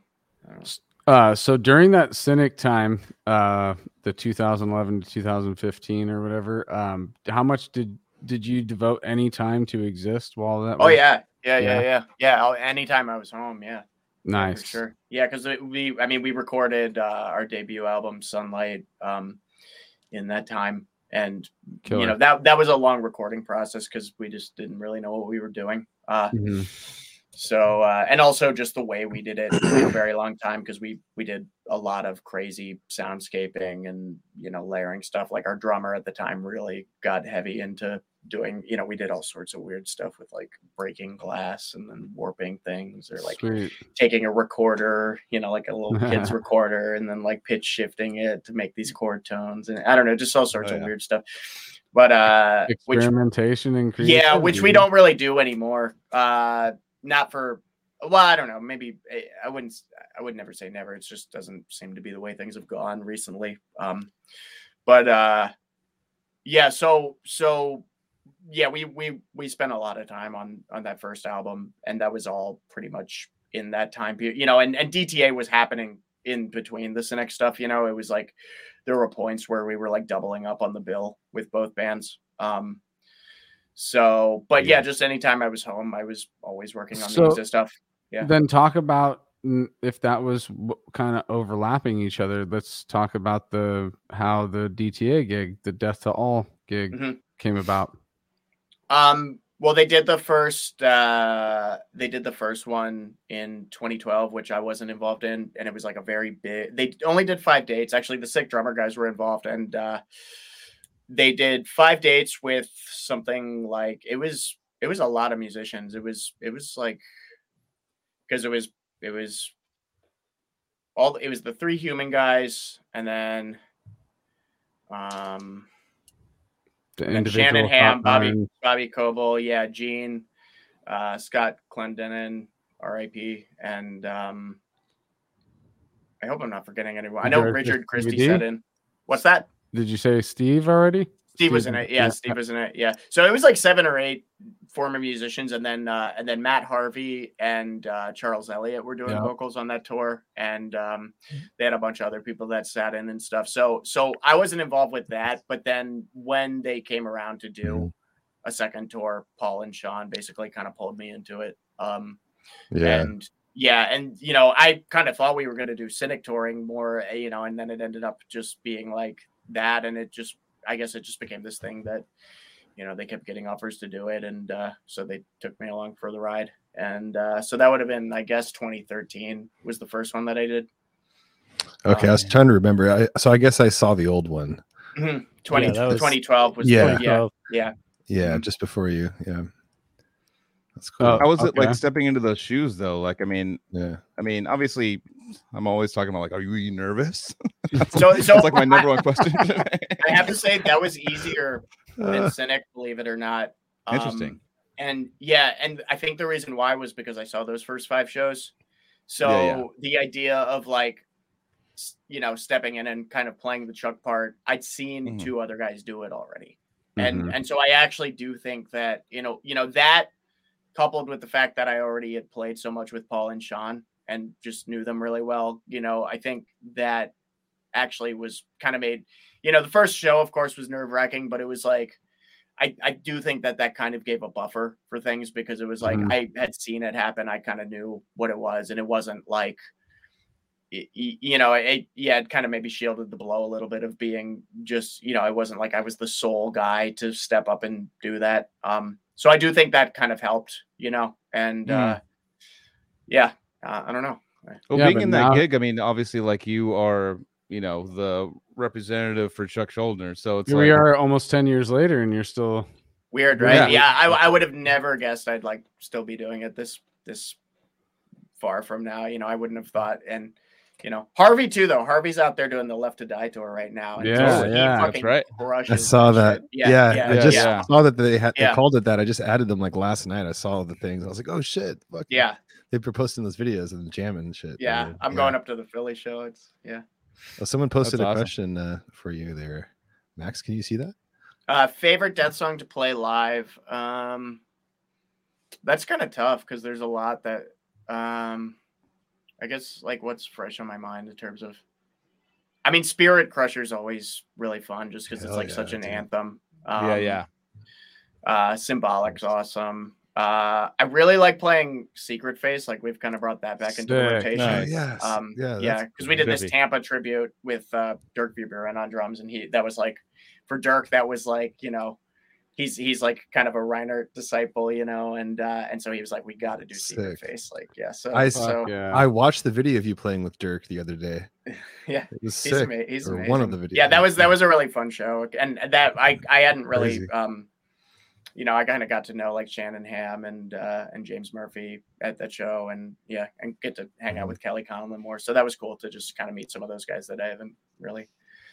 It, I don't know, felt pretty cool and uh, unified. All right, dude. I mean, I dude. So, saw another picture of you and Lars. You, I'm like, what the fuck, dude? This Oh, yeah. all- fucking kicking it with all the fucking big boys, dude. But he, he just kind of came up to our table when we were eating dinner, and I guess you know he knows Gene, so like Mm, That's yeah. what's up. Yeah, because of Yeah. the Death Angel and old San Francisco thrash scene. I guess so, yeah, yeah, or like who knows, whatever, you know. wait, but, yeah. did I just say that? Did it, was he in Death Angel or Dark Angel? Dark Angel, Dark Angel, yeah, sorry. yeah. Had a few uh, drinks already, guys. Lars was? No, I'm just kidding. I Nah, so, nah, he was re- he was he was really gracious. He was cool. It was yeah. cool. Nice. So what? Uh, All right. So that was overlapping at at the time of the Cynic thing, and you're still working on Exist. You did the f- debut album with Exist. Mhm. What kind of touring did you guys do on that that first uh prosthetic record? Uh, well, so so that was actually that album was independent. The first Oh, album, okay. so that was in 2013. I'm sorry. and then we really no that's okay um we didn't we really didn't play any live shows for that. Like we played a live show we played a lot of shows with that material leading up to the album but then when the album came out um we didn't really play live at all for like four years. Um and it's sort of just because of logistics stuff and you know it wasn't we all wanted to do it but i i got really obsessed with like recording another album and then uh, that's when we signed the prosthetic deal and we didn't really start touring exist until after that first prosthetic came album came out um, which was until 2017 so that's kind of later on uh, but Mhm. yeah so um yeah so that was our first tour we did with exist was with Gorguts actually which was really cool oh, sick. yeah Jesus. Was What that tour to start. Colored Sands Sick. era?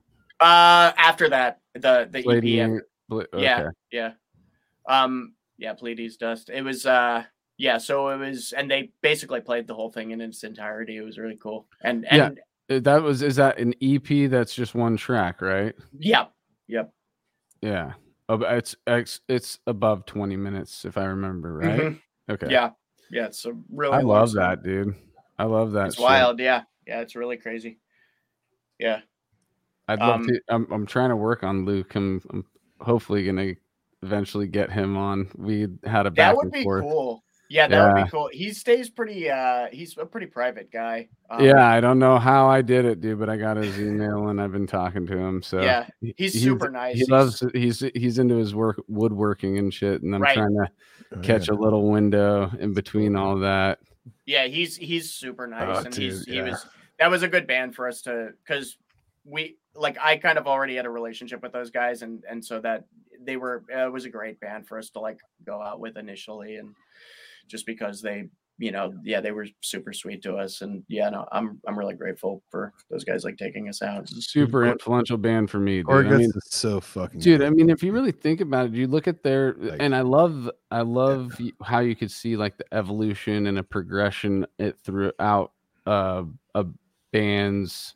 Discography and it's just like all right we did this one record now i want let's do it a record like this and now Yeah. let's do a record like this and now let's do it's not like we're ever yeah. gonna repeat ourselves it's always this like I don't know. It, it just shows that like how uh, a cre- cr- these creative minds are evolving throughout their lives, and it only takes a few years for that to happen. To where all of a sudden it's like, no, I got, I'm, I want to do this now, but it's Yeah. still keeping it like It's gore good- cuts, you know? I think I think he gives a lot of room too for the other musicians, so because you can really hear the Yeah. impact of like you know on the latest stuff like Yeah. Colin and Kevin's imprint on it is you know it, and then and then Oh, like yeah. Steeve Hurdle like had you know Obscura Yeah. was like the and then Mongrain you know with Sure. Oh, yeah. so it's yeah, like Jesus. Yep. yeah it's like there's Yeah. really these different phases that they've kind of gone through and but I think it's cool the way he writes it's like he does Yeah. leave a lot of room to kind of for you know It's always quality, dude. Daniel 'cause Uh-huh. D- Dan Mongrain's going to come on like in a few weeks. that's so. all I'll We're definitely blow- listen to that. We're that blowing our He's- load on a I- few of these. Uh, I know. uh, Eh, whatever. We're so stoked from people watching. He's and- insane. Yeah. I'm just so excited to have Max on. Dude, I was gonna say Max is so funny. So we we have this like chat like uh like document that we can all like add stuff to. So we have like a list of guests and like you've been on like the the guest list that we wanted, like the, the wish list or whatever, for like two years. So- and I'm like, oh dude, I'm like, why are we not who hasn't hit him up? And I just hit you up and I was like, so and you're like, Oh, so I was right before you came on. I was talking about how like he had just posted, or they had that that picture of them, uh, Death Doll, like you know, with the big crowd behind him, with you know, Oh, you know, yeah. and I was like, I was thinking, did I message? I was like, we gotta get Max on or something, like, Oh, uh, yeah. but I didn't say anything, but you did, and you fucking just reached out to him like right, Maybe I like a day later. Yeah. yeah, yeah, yeah. I was I thinking was like, why the fuck do we? Yeah. Max looks fucking chill as fuck, and I've seen him Yeah. play like you know with cynic and stuff and he nailed the cynic stuff and and the you know the vocals and stuff and the guitar i was like standing over like at the the oakland show just like fucking examining you just like giving you the full examination because Thanks, that it was no, it was very like you know someone's playing guitar and cynic i'm gonna like watch them you know it's like you know i it was such like an up close and personal show it was like i got to was in the very front just like paul like doing his um you know his renditions of uh, stuff off Traced in Air and um yeah.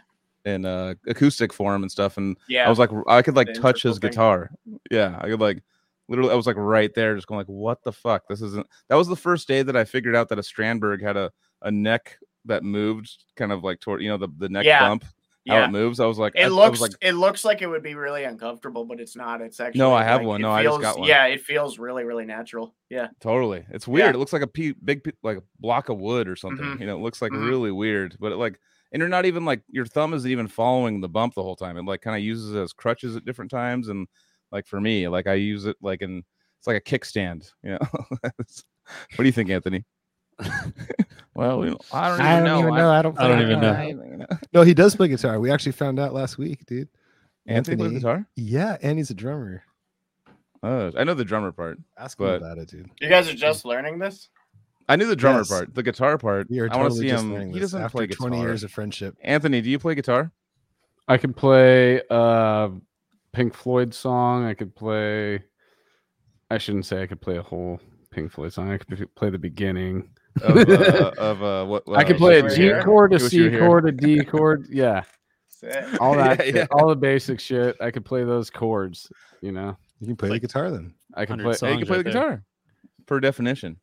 yeah. But uh yeah, no, that shit was awesome, man. You fucking I was like, you were this dark face. I didn't even see your face the whole time. You were like in the kind of like on the side, but it was like no light over there. You know, it was like I was like, who the hell is this like dude over there just shredding this stuff. I was like, I was very it was it was before social media was I mean, social media was still kicking off, but it wasn't as like interactive as it is now where you could just be like, Yeah. oh, guitar cynic guitar player and like figure it out.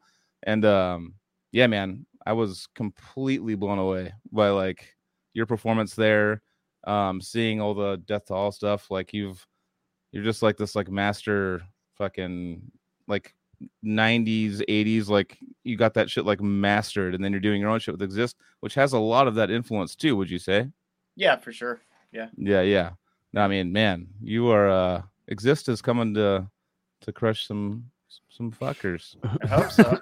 Who writes the lyrics? Who writes the lyrics for? for, for Exist? exist me? Yeah. I, Oh, I yeah. dig Yeah. it, dude. There's a thank lot you. of cool, cool stuff in there. Yeah, Uh, I put a lot of time into them. I'm actually kind of right at that. Uh, we're just I we're getting ready to record bass. Like I'm still we we just uh, I finished rhythm guitars like right before the tour. I just went on and and am uh, kind of doing some final like comping and editing on them right now. And then we're gonna Weber's gonna track his bass parts and but I'm like right at that point where normally I kind of write lyrics more alongside uh alongside like writing the actual music and this time I didn't so I'm like I'm about to go head on into just you know doing Writing again lyrics. Yeah. Yeah. Mhm. So you have all the music, Mhm. but no lyrics. it's like I, I have vo- the vocal melodies you know and and the rhythms for the screaming stuff it's like that's all kind of already things are composed around that but it's like yes it's I usually Is it you doing the clean vocals too? Mhm. Yeah. Sweet, dude. Weber does some of the screams um the, our bass player he does some of the screams too i got a funny alex weber story so i think on, on some platform he added me or something i'm like what the fuck alex webster is fucking adding me like i swear to god because it's a, ba- it's a story bass of his player with story of his life I know he's a bass player with one like letter off. I've Yeah. But that uh, I was like, what the fuck? And like I um I accepted and I went and watched his videos and I was like, okay, it's not him. And then I was watching him, he's fucking amazing. Great ba- Obscura, right? He was in Obscura. Yeah, he just filled in. He just Yeah, he yeah, He I just, did their last yeah their last U.S. tour. Yeah, yeah. and he played. Uh, he did defeated when we were doing the Dharmata stuff for some of the Oh, time. He filled in for Jacob, Jesus. and yeah, and uh, he plays in Malignancy. He uh, he plays in some really cool jazz projects that like there's a band that he has with a bunch of other. They're they're not super active these days, but it's it's like Baltimore All Stars. It's like it's this band called Talking Points, and it's fucking incredible. Um, that's definitely something to check out on Bandcamp. Talking Um, points. Yeah, Okay. talking points. Yeah, yeah. nice. Um, yeah, yeah. He just he does a million different things. I've played like wedding gigs with him in the last year. like, That's Sick, You know, hey, that's- Yeah. hey, Yeah. how, how much you guys get paid on that night? uh, better than like exist. how many how many Bruno Mars songs do you have to play? uh, it depends on the gig, I guess. But you know, yeah, it's at least one or two. Yeah. Oh, for There's So what do you spend? some- Is that like a two-hour thing where you- you're on stage for two hours? It's like three 45 minute sets, and then like sometimes a cocktail hour sort of Mm. thing, and every so often the ceremony. It's kind of like different. It's kind it's kind of cool. It's like so he does it way more than I do. I do. I have a decent amount lined up this year, but he does them like he does like two or three a week. You know, um, and it's like it's this agency that basically just you, they ask you if you want to do this gig, and they just set up a band for it, and um, and you either say yes or no and you know so it's not super committal outside of that you just show up to the gig and you're just kind of expected to do a So, good job uh, do they Yeah. give you like a list of songs you pretty much yeah know? it's like the Yeah. singers pick the songs and you know sometimes it's like a small band sometimes it's like a four or five piece sometimes it's like a 10 piece with like you know a bunch of horns and yeah, Yeah. And it's a lot of like navy and army band guys so they're all like really good Yeah. So Oh, out, of, out of the ian whip- knows talking points and wormhole fuck it, yeah wormhole shout out to wormhole Oh yeah, Fucking wormhole, Wormhole. fucking yeah, Weber, Weber, Weber played on the wormhole I- episode. Yeah, yeah. Yeah. I think I just saw that on this thing and I added. I I'm kind of into now how people like list all their pro. I mean, they've done it for a while, but list their projects on their Instagram. yeah I'm just like boom, boom, Adam, and I just like check it out. All this music, I just want to like be ex- like I want to fucking check out people's stuff. It's cool. yeah And uh I saw that on there, and I want to. Yeah, I'm gonna definitely check all this shit out, dude. It's cool. Oh, wormholes. I mean, uh, I went with Gabe uh, Siebert to NAMM, and we met up with Sanjay. I had no idea who he was, and he did a fucking like a little like a jam at one of the booths, And I was like, yeah, we are just partying all weekend. And I watched him play. I'm like, what the fuck? Dude, you're Yeah. like so good. I I had a, no idea. Yeah, he's Yeah. He's, he's and he like hurt I- himself or something, couldn't play for a while, and then he came back and recovered. Yeah, and he messed up his. I, I think his thumb, and yeah, Yeah. he's made a full recovery. He's he like went to a physical therapist and like learned a lot of stuff. That's it, good. No, I was San- very Sanjay, impressed. Those guys are the shit. I love those guys. Yeah, I've been hanging out with them some lately, like because they live like really close to me. so Baltimore. I've right. That's Yeah, right. I, I've been going over there and we just kind of geek out. Noni actually was like house sitting for us while I was on this tour. What's yeah. the other band that he was in? Oh, fuck, they just came out with something. Grey uh, Lotus. Great, yeah, Grey- Lotus. Grey Grey Lotus, and then Yep. there's and then there's Equipoise. That's who it was. Like, Yeah. oh, it was like that guy Sims Cash Cashion. Remember? Remember that guy that was like this insane. Yeah, he's like- he's not he's not in it. Um, he's Oh not no, in it was. either of those. He's not in that. It was. like it was he's him a big. and Sanjay. I know Or the- another Sanjay's like- Sanjay. Sanjay's really into. Uh, it's Ben Towles is the guitarist. Ben. Ta- that's right. Lotus, yeah, I know Ben. Yeah, right. Sims is like a is stylistically, I can hear a lot of that in Sanjay, and I know Sanjay's like really into his playing and is like I think pretty tight with him. And What Uh, happened? to also, Sims? also, I don't know. I heard some kind of weird stuff. Oh, right. but, Okay. uh, okay. yeah, I want- All right. I don't know. You know what not to bring up on I don't know. I, I, I don't. I don't know the guy or anything. So. yeah, yeah, Uh, but um, uh, um, the Dreamer guitarist, he he reminds me, kind like, kind of of that style. Uh, you, Yeah, I'm looking at you, Joseph. Yeah, Chris. yeah. Shout yeah. out. Chris B. Yeah. Yeah. Shout out, Homie. hard shout out. Yeah. We're gonna talk about Who? uh, Who? Who's that? I uh, Sweet. hey, I just I had a band meeting with him today. Chris Beatty. Oh. Yeah. there- Is he there? He just jumped in right there. What up? No Nah, fucking way. lurk- Lurking. He's The lurker. lurking, Yeah, dog. he's, he's wild. Lurking. I, I didn't realize he was the guy doing Zenith now. Like Sanjay told me that. But yeah, Yeah, Oh, dude. Chris is a Mhm. fucking Um, amazing. yeah. dude. Uh, our- but you know what's funny? intro- My Our uh, my mom is- Teach he did yeah, the intro out of uh when we start the podcast is Chris. That's all, that Chris. song. Our our Oh, okay. intro doing the show is music, Chris, doing the yeah. fame thing. Cool. He, Yep. he wrote My- it, dude, so- it to us, and we're quick story grateful. quick story. I, th- I might have told all you guys this but i told definitely chris this. My mom out of nowhere like i did not tell her where to go or anything. She goes like i really like that band dreamer and she's never told me that she likes a band in this death metal scene at all ever in my life i swear to god. She goes like i really like that band dreamer and she like started sending me videos of chris playing and i'm like dude like Wait, what the wait, fuck? who? You were talking about your mom? my mother texted me going like i'm dude. listening to this band dreamer That's So fucking how like- did you tell her about it, or did did Oh yeah, she, yeah. like- no, I did the whole thing. I'm like, dude, what the? I hit, I hit uh Chris Yeah. immediately up. He's like, what the fuck size shirt she wear? I'm fucking like, he was like super stoked. metal But, for uh, no. moms, dude? Yeah, no, he was super. I mean, I was psyched. I New was genre. like, So I- my I'm- mom's- that is an yeah. untapped market. yeah. No, I was metal like, for the f- moms. You're totally Dude. fucking right on that. My mom. I wish I could Oh, have yeah. recorded what she said about your guitar playing, Chris. She was like, he just has this like style, like she like broke it down like uh she's not into the metal at all, That's and she so broke it down like super intelligently. Where I was like, exactly, Wow. that's what I think too. Like, That would be I a was- really good merch design, by the way. metal for Metal- yeah, like that's you should probably. I think that I know, you're right. Actually, pretty Metal for moms. Yeah. Yeah. dude. They'd wear that shit. Yeah, dude. MFM. Hey, there's plenty of moms that do like metal, dude. Yep. Well, you know what? know- a lot of moms have complimented my dreamer shirt. Actually, What I is feel up like with I the love that. moms, dude? You're stealing I all the moms, dude. no, seriously though, I'm not kidding. Like my mom, literally, I just realized that. They just totally complimented my shirt. Like when I wear because and even I don't know. It's just it's like very there's something about it. It's not like o- offensive to them or something. Like they they like the metalness in the logo, but it's like I've had dreams before. yeah, dreamer. I like that shirt. What is that? Is that a band? It's like I have a dream Dreamer. catcher. Yeah, it's, yeah, exactly. Dream. Who Um, didn't have a dream catcher, dude? Metal for moms, dude. Dreamers got to do it, dude. I actually met Chris's mom uh, at the Zenith Passage show, and we like hung out. And I'm like, "That's my boy. I know it's your boy, but that's my boy up there." Like, kind of just all, you know, stoked. Right. But uh, yeah, shout out to mom supporting metal. Very, very yeah, sick. mom supporting metal. It's Yeah. like Mothers Against Drunk Driving, but like a really cool version ma'am, mom's wait, no MSM, mom supporting metal. Yeah, yeah. yeah. Um, hey guys, uh, can I ask about uh, defeated sanity, Dharmata, and uh, get on the timeline again? Fuck Mhm. yeah. How'd that get going with uh, you and the defeated guys, man?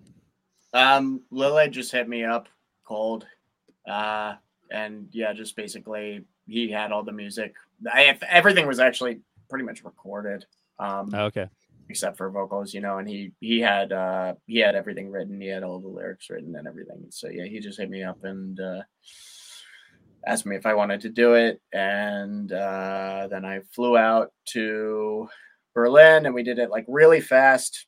It was like I, I think I was only out there for like three days and we played a festival. Um and uh so yeah, it was it was cool. Nice. Um, sorry, they're goofing off right now.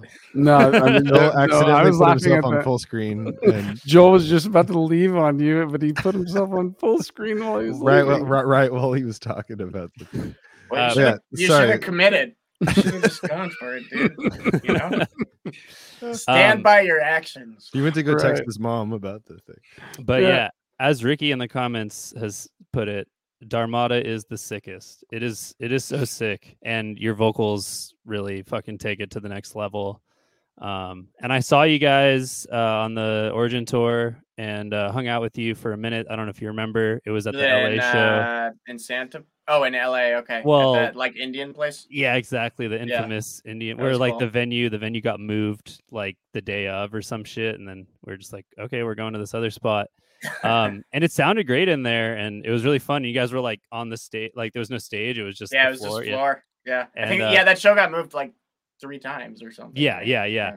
um hilariously because it was just an indian restaurant so like my friend went to the restaurant with the same name in beverly hills before he went to the and that's oh like shit. that's like a fucking 50 mile like difference Yeah, like- because what was that like Pomona or something? yeah It's yeah like way out in the middle like but uh, that was a great show and i i met paul that night too um and Oh, yeah, but I, I got to kick it with you and uh just said hey i'm glad you guys actually took this thing out on tour because i know it was like a little controversial among the defeated sanity audience to to do it under that name and like tour and just play that stuff but yeah. for a fan like me it was like you know because i got to see old school defeated before and then i've got to see them since but right in the middle that was like really cool so Oh well, thanks, man. Yeah. Yeah. I think I think we need to talk about it for a second. I, it's it's so good, dude. That shit. It's like, man, like I I was listening to it again like uh yesterday and stuff in the car and just like, man, it's like such a. I was like trying to explain it to my friend who hasn't heard it, and he he, he, he knows defeated sanity and stuff. But I was like, dude, that one album with the you know, and what what sorry, what's the album that that it's on called? I It's a Uh, disposal. it's a s- it's a split. Yeah, so it's Oh, okay. disposal of the dead slash Disposal of the Dead. Yeah, and they're yeah. both Okay, and the first one you should listen to the first half too because Mhm. it Yeah, really dude. harkens back to Ah, the it's so early good. 90s Caveman brutal shit, death metal yeah. totally caveman style like a. Yeah. motherfucker and and the it just like the production just takes you back everything takes you back in So time good. on that split dude and that's why i really do enjoy i mean i love everything defeated has ever put out but like that Yeah. right there that was just for me i felt i was like oh yeah dude you're touching on all the old school shit that i love you know right here in this dual fucking split package I mean, and- he he breathes that stuff. You know. Oh yeah, dude. Well. I mean, him and Yeah, his dad too. I mean, I just was. I'm going through some of my stuff, and uh, I found a, a copy of his dad's band that he was doing in the late '70s or like something. fusion fusion kind of stuff. It's Air uh, A E R A. I don't know Yeah. how it's actually pronounced. era But they're it's- sick Yeah, and it's and it's Wolfgang on drums, and I'm just like, dude, this is exactly why uh, Lil is exactly the way that he is because Yeah. his dad was just, you know, it it both of those guys just bled.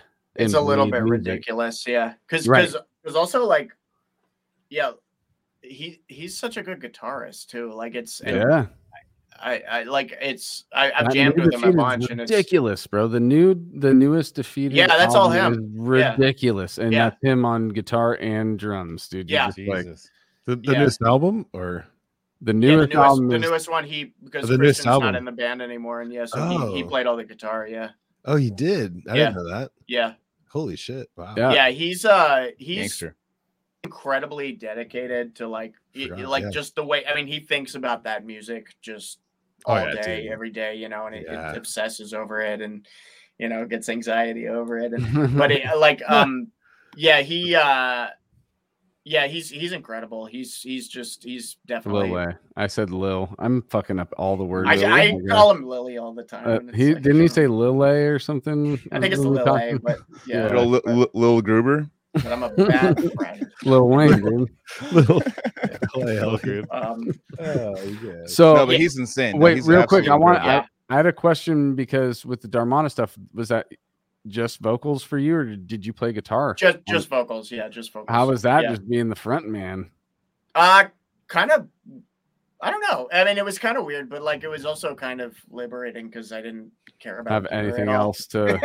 Yeah, yeah. yeah, so you know, yeah there's a lot of like that's fine, instrumental too. passages. I just walk off stage and shit. So you know, Yeah, but yeah. like um, I, it was kind of fun. You know, it's it was kind of fun because it was like yeah, there's no stress involved with that, and it's like a short set, and it's uh, yeah, it was kind of relaxing.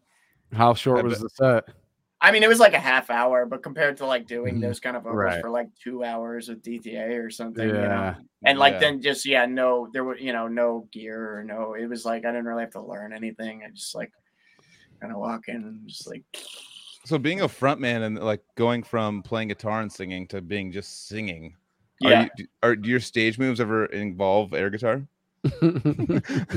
Like, because you kind of want to like, because you know Well- what's going on, and you're like, Ugh, like I, you know, I wish you said that before the tour. 'cause- uh, uh, no, I should have. I feel I, like don't. I don't think. I, I don't think. I had any stage moves. I think I just kind of stand there like an idiot. Yeah, You were just like, yeah, yeah. Pretty much. Yeah. I'm just kidding. Uh, um but yeah no it's a fucking killer record it was a great show and what's coming up are you working with them in the future because i know lily has talked about doing something under the name Dharmata yeah, it's slowly but surely he's kind of hacking away at it. So, um, I've yeah. heard a bunch of it. He actually just sent me a new piece kind of recently, and uh, I have no idea how soon that will, um, you know, that that'll actually happen because I know he's like working on another just regular defeated album. I think too. mm-hmm. And I'm Um, waiting for that new ingurgitating Oblivion album to come Oh yeah, out. that He- stuff is cool. That's yeah. been Oh, yeah. teased for a while, dude, and Damn, and I haven't he's heard that name in so drums long. for that, Yeah. right? And and Lille's doing the drums on the new record, dude. So when that finally drops, it's gonna be some wicked shit, I'm sure. My favorite term of the night that Max just said is a regular defeated sanity album. Yeah, just a regular one, you know, just just like a a normal, yeah, normal one. normal. Business as usual. you know? Yeah. oh man. Um, but yeah, I, I, I guess uh, I don't know. The stuff he's writing with that is crazy now. So yeah, I guess probably it'll just be under like the name Dharmata, and I know he wants to like.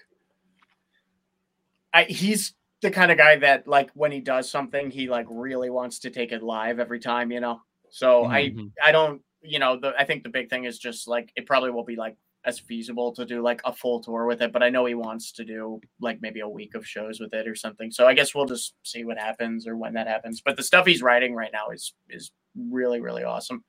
You know, and it's it's definitely like got more of the sort of fusion stuff in there, and it's you know it's like definitely kind of taking that and pushing it further. So Well, so that kind of brings me to a question, which I've, I guess this would be like maybe my main question, which is like, Mhm. it gets you know like you think of it as like a little bit of like 90s worship or it's definitely maybe like fair to judge that music as like harkening back but it also doesn't sound like super dated or anything like yeah, is it just that there's more ideas in that style than like were just already recorded and that's why it's worth exploring or Mm-hmm. is it like there's something special about that that style that's like better than you know the new school stuff or like why do we like want more of that i guess is the question like what's what's cool about that style Well, I think in his case, like he just is a guy who was. Uh, first off, I think if he did anything in any style, it would have its own flair because he's just you know he's his own voice. He's A kind of like a voice, force. yeah. yeah, exactly. Um, so I you know, I think for him that's just you know, and Jacob like that's just there's an element of just that nostalgia there that interests them in that because that was you know I mean he'll he'll talk all the time about like you know just worshiping like you know, human and and you know the cynic demos and you know, yeah, he, like he's a guy who just eats shit and breathes like that. so I want to add some little philosophical shit to that because Sure. I've been thinking about this lately. Like, so if if things progress into this, you know, newer direction, internet based, you know, you know, more modern style, this, this, and that, and then, but it's part of this. It, you know, it stemmed from this underground thing that you know a lot of people still have a nostalgic feel for I think that it is a preservation situation, you know? Like let's not forget about it because if we do if we do start to ignore it, it will get forgotten because it's just the underground of you know 30 years ago and th- 25 years ago plus whatever and, and it's just Mhm. like Uh, all of us from our generation and hopefully n- newer generations are still coming across this stuff i'm not saying that if they, if they don't if we don't keep it alive it's going to die type deal but i'm Well, just saying it- 37, like just 37, like 25 years ago doesn't seem like that long anymore. It's kind of fucked up, like how fast that has gone. Where you go, like, yeah oh, this album came out 20. It's like like an album that seems kind of current to you. It's like, oh, it's 20 20th anniversary. You're like, what the fuck? Like, well they're you know, coming up you on the 30th anniversary of focus too and and Yeah. tho- by the way side note the the videos that paul's been posting of, of we've Oh, talked yeah. about it the mixes sound like it's going to be it's going to be pretty rad how Yeah, cool would it be joseph mentioned this how cool would it be to just play around with those stems dude like they are right Studio. now you know Yeah. that should be But like yeah. in recording classes and shit. oh yeah we're no what i'm saying just the preservation thing i think that like it's like yeah. a, a homage to the old school and plus trying to like preserve it in a way I guess my kind of like the thing I like trip out on is like I wouldn't want have wanted like the Beatles to get like really retro instead of like going more, you know, forward and like that's how mm-hmm. I feel about a lot of people. So I'm always I'm always like a little like should we kind of be gazing back or has metal gotten to the point where it's like oh when Marsalis and jazz where there's like a golden era and that's what we should be kind of like focusing on. but that's that- not real. But a, a lot of jazzers would say that's not what you should be thinking. You know, those are different schools of thought, and that's more the like you get that in colleges. You know, with like you know with the jazz scene and the classical scene where they get dogmatic about like, well, this is this, so you know. Mhm. But the- the truth with those things is that's not an issue you need to think about Yeah. because those things are gonna whatever your interests are, that's what you're gonna focus on. You know, Mhm. Yeah. exactly so like I don't think I don't think that's any I don't think anybody needs to make an effort. I mean, like, you know, you've got guys like like, you know, the gruesome guys are doing that and that's just pure love for them. Like they just Right. do that because that's you know, they just love doing this like kind of death tribute thing that's almost like Mhm. writing songs that are exactly that style. You know, and that's just an organic sort of thing. And and uh you, you know, so I think there's like people who will do that, and then there's other people who will do new things, you know, and Mhm. I think that's, That's a thing that point. organically sort of, you know, I don't think that stuff's going anywhere. I mean, I just played like death songs for like a shit ton of people that were like singing the riffs, you know, and it's I don't think that's like diminishing too much, yeah. you know, maybe in a hundred years, I don't know, but like I I just think those things Mhm. kind of work themselves organically. So I think you just do and focus on what you like and what's you know if that's like exploring everything and going back to that stuff do that you know Yep. yeah. but i don't i don't think anybody needs to worry too much about that i think those those things kind of somebody will always be interested in preserving something you know like i know like people who sit around and play like renaissance music you know and like Yeah. you know and no, there's there's those So- people like in just you know in all music or any genre of anything you could think of that kind of just put their claws into something. They're like, this is the time when it was the best, and like, Mhm. and they, it's and it's And whatever they say versus like whatever you think. And a lot of people were like, well, you know, well that person is influential, so that must mean something. You know, that must be it. You know what I Yeah. mean? And a lot of people like stick to that. I have friends that look like Zakk Wylde and Shred still, you know, like the same thing because you know they're Yeah.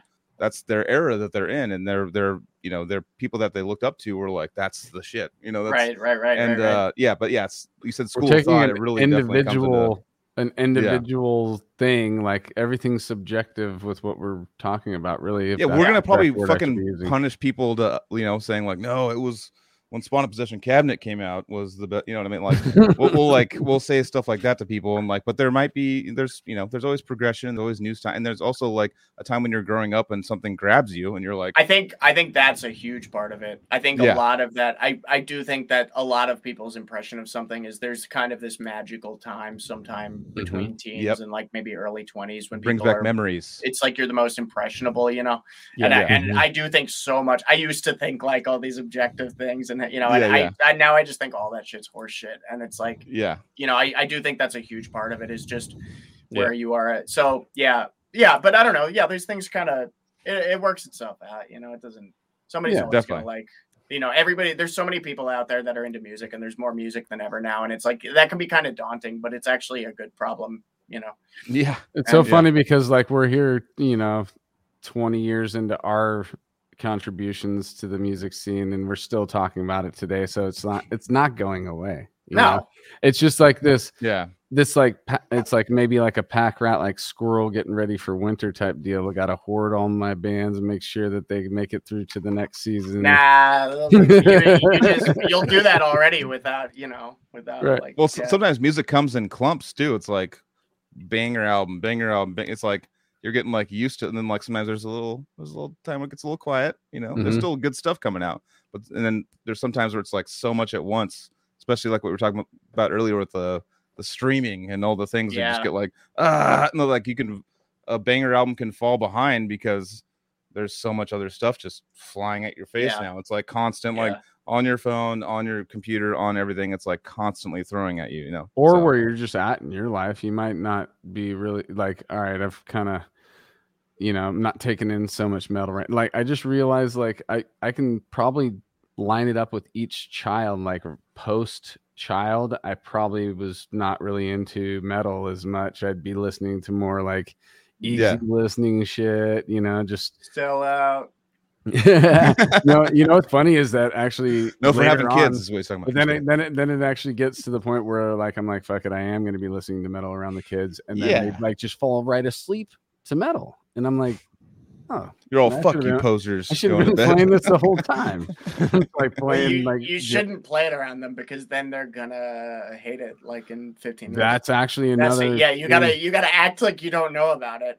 That's and you true. gotta talk about I- how much you hate it.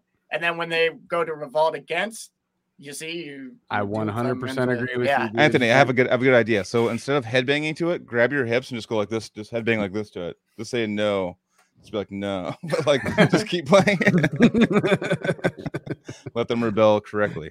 yeah no I know I, I totally agree with that but at the same time no I can also be on the other side of it because there is stuff that my parents were listening to I, I, should say pre adolescence though. And the adolescence that we're talking about, it's gonna you're gonna I was listening my parents were listening to country and I fucking hated country. So it is like this, there's this time where it can be uh influential thing that your parents are listening to music before you become like prepubescent, then you go through puberty and then you just hate everything that has to do with your parents. And then after that, you're like, oh wait, nah, Well, if your dad's involved with music too, like with my dad playing bass and stuff, I was into like as a little kid, I'm like listening to like Stu Hamm and like Joe Satriani, like all these like old like kind of you know like jammer players, like uh, not Satriani's a shredder, but Stu Hamm's like a sick bass player that I was all about when I was like in fucking fourth grade. You know what I mean? That's pretty cool. Which yeah, you'd never and now it's like uh everyone knows who Stu Hamm is, and back then they did too, but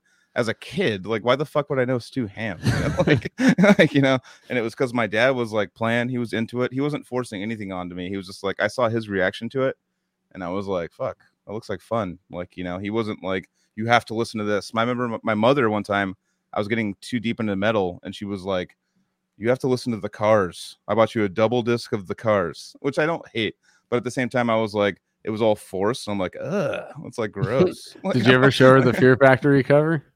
No, no. I actually no, I probably did. Was like, mom, you tried to get me into this. I mean, I like the Fear Factory cover, but but still, it was like uh, she saw was like, I'm trying to turn you around from what your what your half brother is. I want to make sure that you go to uh, you know nice music that's not angry all the time.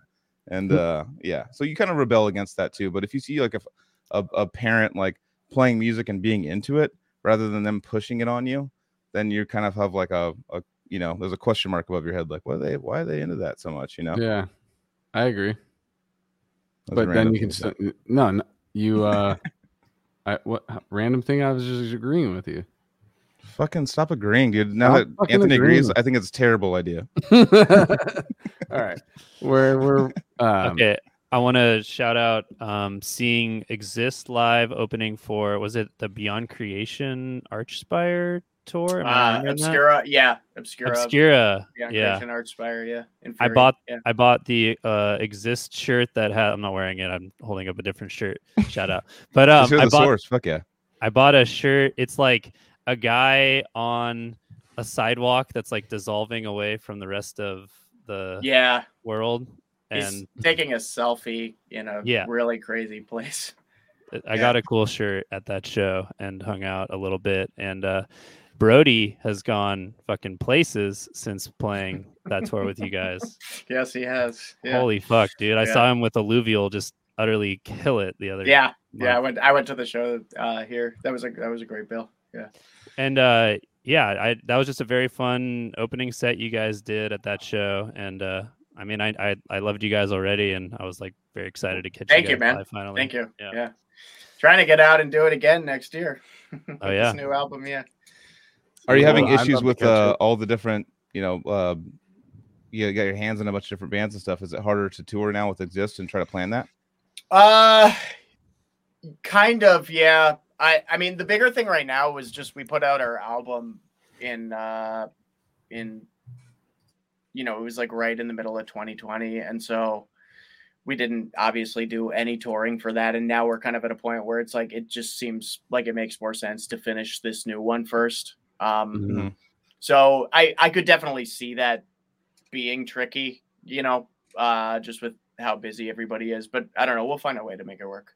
That's definitely a move. Like bands that actually released an album during the pandemic that were they were planning on touring that album the whole you know, Yeah. 2020 21 like what do you do do we do we play off the album that released during the pandemic or do we do a new album or what we, I you know, it's like now I just want to do this new one because it's like Yeah, yeah. it's different too. It's like I'm I'm really excited about it. It's it's kind of like shorter, more concise. So it's just a slightly kind of different thing. And yeah, I'm- I I think it was maybe thought about a little more as like an album that would translate live. And uh, so m- my head is that I just yeah I just want to play these new songs. Now. yeah yeah Hell it's yeah. like But uh, I don't, yeah, I don't know. enough We'll see. Yeah, because it's usually only like gonna be like a half hour window, you know.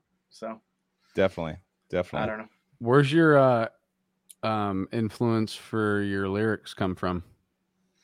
Um, I I wouldn't. I I mean I, I don't want to say like nothing because it's you know, but it's I I don't know if I have like specific lyrical influences. You know, uh, Well, Not maybe not like, around. like yeah. I'm not saying like people who write lyrics as an influence. I'm saying like just is it life? Is it? Oh um, yeah, it's life experience basically. yeah. you know, like So True So Bound was maybe a little more like Sunlight was just kind of existential, stupid stuff that like, you know, I thought was cool when I was like 20. And Mhm. then uh So True So Bound was kind of more looking at um a lot I guess a lot of it was kind of you know, just more observation um and kind of talking about uh some of it was even about some of like the art subjects that we were kind of talking about earlier in Mhm. terms of the imitation versus innovation sort of thing or you know just kind of ideas like that Mhm. um and you know maybe just things about like social behavior like you know vanity and you know social media culture and things like that um Egoist the more recent one was a little more about mortality i had some kind of health scares um so Hmm. yeah I, it's it's life stuff basically Yeah. Right. Right. Yeah. There's definitely a lot to talk about with the social media culture right now just like Yeah. how it's it's such a weird and it's we're watching it evolve in front of our eyes as, as like the first you know now it's like i'm getting memories on facebook it's like 13 years ago you i was like what the fuck like it's over a decade like memories Yeah. now it's like becoming this and seeing how it's evolved now in this culture um as it's it used to be like watching my old or going to the memories and looking at my old like statuses were like it's like Joel is like hanging out. Like that was like my status. like that was like my that was like now it's like just taking it Yeah. easy. I kind of missed that. I, I miss. I know, it me too. I like. I, maybe we should all just start doing that. Exactly. Oh, Just way go down. back to it and start po- Yeah. like posting the worst times in your life rather than like, oh, I'm at the fucking Niagara Fall. every- ah, my Nah, family-" nobody's ever gonna do that. Yeah. I know. I know. I know. I know that's the stupid thing because, like, I, you know, I've been doing that, like, posting all these tour photos and stuff, and it's just like, uh, you know, and it's like, eh, but it's like eh, that's not really life, I know. you know, or it is for like a temporary time, and yeah, it is. I do think that's actually like, sometimes I do think that could be related to a lot of the mental health kind of crisis It's- stuff it's that definitely- seems to be A lot of going on, people just because. Everybody, everybody's like, look at, I'm having a good time. I'm having Yeah. fun. Life's great. I think I'm it's do- good. I'm though. doing life, dude. Well, What's it's like when I mean, you're I having a think it is bad good. time though. You're having a bad time in life, and then you're seeing everyone having Yeah. a good time. That's when.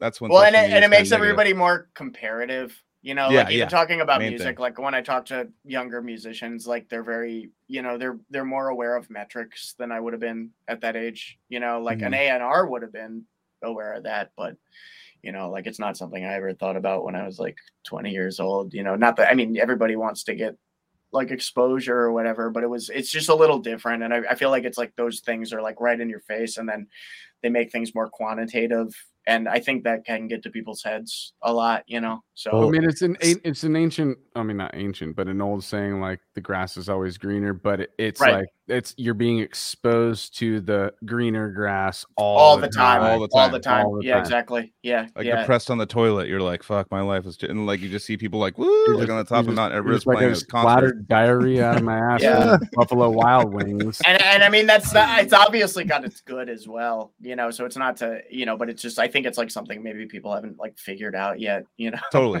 in There's gonna be like a yeah. whole new like DSM, whatever the psych- psychology book, like written on the effects of social media. It's, it's probably like ten years away, And- but it's like yeah for gonna sure be like, yeah, it's gonna be something. They're gonna break it down and have like different like syndromes because of it. It's gonna be like right yeah a bunch I, of I, different of them. You know, I think that too, and and I think hopefully people will start kind of figuring out like, you know, figuring out uh maybe ways to deal with that, you know. But uh, yeah, it- it's a that's a weird sort of thing in general. going to rehab for your phone. Like you have to like Dude, Yeah. I, I I'll go through periods where I'll just delete all those apps when I'm not like That's using smart. them. Yeah, it, smart. and honestly, it's like sometimes I just because it's really easy to get sucked in, especially like on tour or something. It's like eh, you oh know, yeah, um but but I'll, yeah i'll go through periods where it's like i, I feel like because i notice if i do just even just like three days of getting off of that shit completely i notice my attention span is just like things are more yeah. clear yeah that's Totally, very that's very. I mean, it's like uh.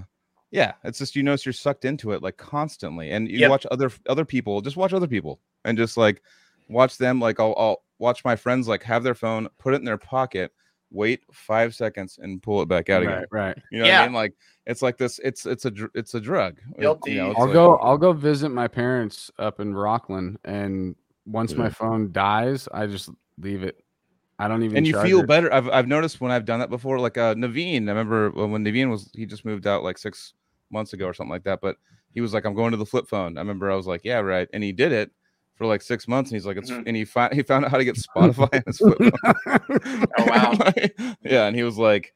He's all boom. I got Spotify. I don't give a fuck. Like I'm, I'm not That's doing any of this shit. I always have to like text Cheney to get a hold of him. Like, hey, so Naveen doesn't have like a real phone. So like, that's What's what's going on this weekend? Like, what's respect Yeah, dude. Yeah, yeah. Respect to Yeah. Ricky. It's respect to Ricky I Avocado. don't, I don't it's weeks. like I don't I don't want to do that because it's like I don't want to be completely off the you know it's like I like know, that's what I'm saying. things. It's They're like, it always has a- obviously as musicians it's important Yeah. you know but it's like I well, doing this thing, we have to kind of be on there. It's Yeah, you know, and then it just it also gets connected network. to like messages too. Like I have group chats with friends that are like on Yeah. those things. So then it's like that's kind Yeah. of like you know It's that like turns- FOMO, being left out of the group messages. Well, and all this I was gonna going s- on.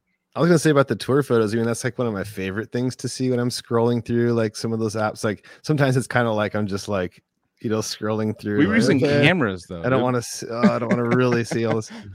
What's that? We were going. We were going like this though. Oh, we actually had cameras. Yeah, Yeah, dude. I had a, I had I an know, I know. actual cyber shot Yeah. on tour. I was taking pictures with Yeah. a cyber shot. I remember Matt had a, the first iPhone, or like was it, I was like, what the fuck? It's like a computer in your hand. This is insane. And yeah, it's just I just nowadays. my- hopefully- I had a sidekick too. You ever seen Oh, the that's right. sidekick oh yeah. with the cord? No, I definitely used that thing in the van a couple times. it was like internet. The first way we could get internet. Just watching a picture load. yeah, it was like it was like. Yeah, it was like, like going through was it? Oklahoma. like, Dial-up. It was- fucking load. Yeah. Uh, but you it's- better it's wipe definitely- it down, dude. It's definitely. I mean, it's already done. But uh, I just no, found tho- your your DNA's definitely on that thing. Then I mean, as far as like, yeah, just nowadays, I always think about, you know, because I haven't gone on like a 30, 40 show tour in since 2010 or 11 or something like that. So that stuff was not, it was top of the line, in which we all had flip phones at the time, and they were like the worst pictures ever.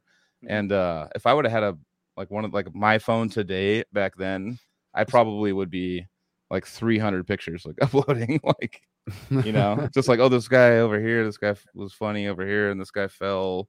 And this, you know, it's like, Yeah, I don't, I don't know. It's like random shit because I just I like know, dude. like funny, wacky stuff. So it would probably be even worse for me. like a so- micro SD card that we had to have that would only hold like X amount of pictures, and I probably didn't bring more than one. Casey's got the most pictures out of all of us, I think, still preserved. on like mini discs. Like that's how old we are. Yeah. Like, I got some awesome. ones. I have Yeah. Gorgasm footage on the the small little fucking DV tape cards. The tape. It's a fucking the small tape that you had to put into the bigger tape to put into VCRs. Oh yeah. I used to make skate videos on those things Yeah, dude. Yeah. when I was like 10. Well, back Yep. in my day. All right. Uh, Sorry, and, and also MDF footage, 2004. I got Okay, on a that's little cool. I do have a video locked and loaded of Max that I was watching while you, you guys were talking for a little bit, and I- I'm gonna call it a random section of uh, Joel throws on a random video that everyone laughs at, or not laughs at. Usually it's laughing. This was like blown away by how much you and Chuck are like connected. Like it's insane. right, Like, Wait, there's a comparison video. oh my god, I was watching it while you guys were talking, and I was like, you probably saw, saw my face. I was going like, like it was so perfect. Like All right, I don't think Max is giving himself enough credit on like how amazing he fucking does the Chuck thing. Um, let's hear. Just, just 20 seconds. Look at it. Look at him.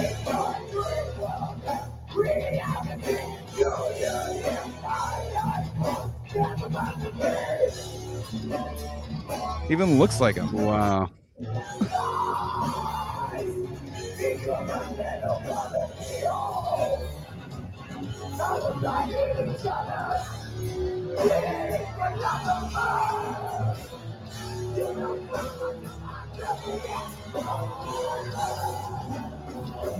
Dope.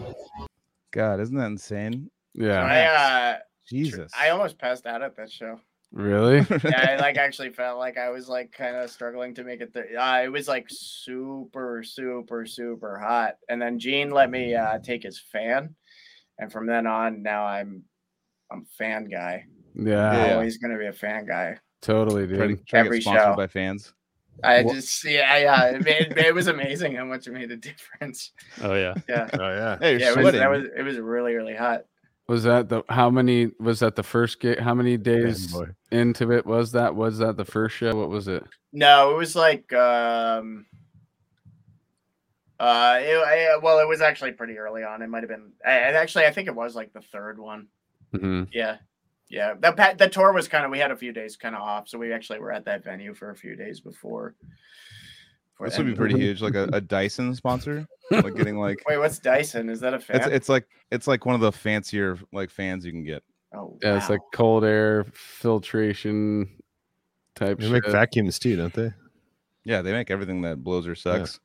Yeah. Hey, guys. Nice. Um, I just remembered uh, I have to send this shirt out right now. That was a Dude. live bagging. oh we shit. got a live okay. bagging Oh, going on right up. now, I'll do dude. it. I'll do it. I got it. I got it. So this is a little inside. Uh, Max, we're gonna have Oh, to we're gonna have shit, to here we do a go. live bagging here. Yeah, real I'm. I'm, I'm watching. Okay, here we And I'm- go. I'm- Oh yeah, we got. Oh, you got for it. music for it? No, that's not how you fold it. That's not how you fold oh, it's not the it's not- it. No. Oh, you Uh-oh. told it. Wait, get some, get some, get how some I uh, pro. No, you just creased it. It's not. You're not gonna be able to get that crease. oh, off. dude, you won't be able to. Dude, they're gonna be creased. sorry. I don't want to. I wouldn't want to That's- crease.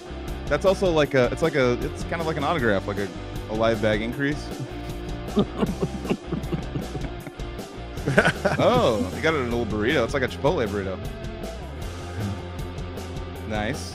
We got a live. Oh, he's feeling the pressure in the moment. You better Get get, it, that. get it in there, dude. Get it, get it. That's how, that's how. this is how Joseph used to put on condoms before he was a professor. this music is perfect for it. You spell the address right? I printed Oh, it no, out. hey, no, no, no, no. wow. I like swiped it. I'm like swiping at the screen, like Yeah. This is uh, going out to uh, Carl Chamberlain in Norwich, Connecticut. Carl. What up, Yeah. Carl? Carl. You got this week's live bagging, bro. He had a pretty sick email address. It was like, I don't want to give it away, but um, let me see if I can somehow say how cool it was. Um, exhuming the carcass at something.com. So, Extending yeah. the carcass at something.com, dude. yeah. Someone says a- it's his vocalist, actually. Is it Grave Human Genuine's vocalist? He said you doxed him you held it up. Oh, fuck. Dox Yeah, Cor- the t- address. Max says your Wow. uh, shirt's gonna be all creased. I mean, So- like he's gonna have to move now, but he's got his sick shirt. Oh, he held up the address. Oh, I gotta edit it. Nah, It'll be- dude, No, for no, like a second. I don't All think right. his is not HD enough to get that. And dude. yeah. It is it again. Oh, no, he's not. He said, oh, yeah, he wants everyone to show up right now.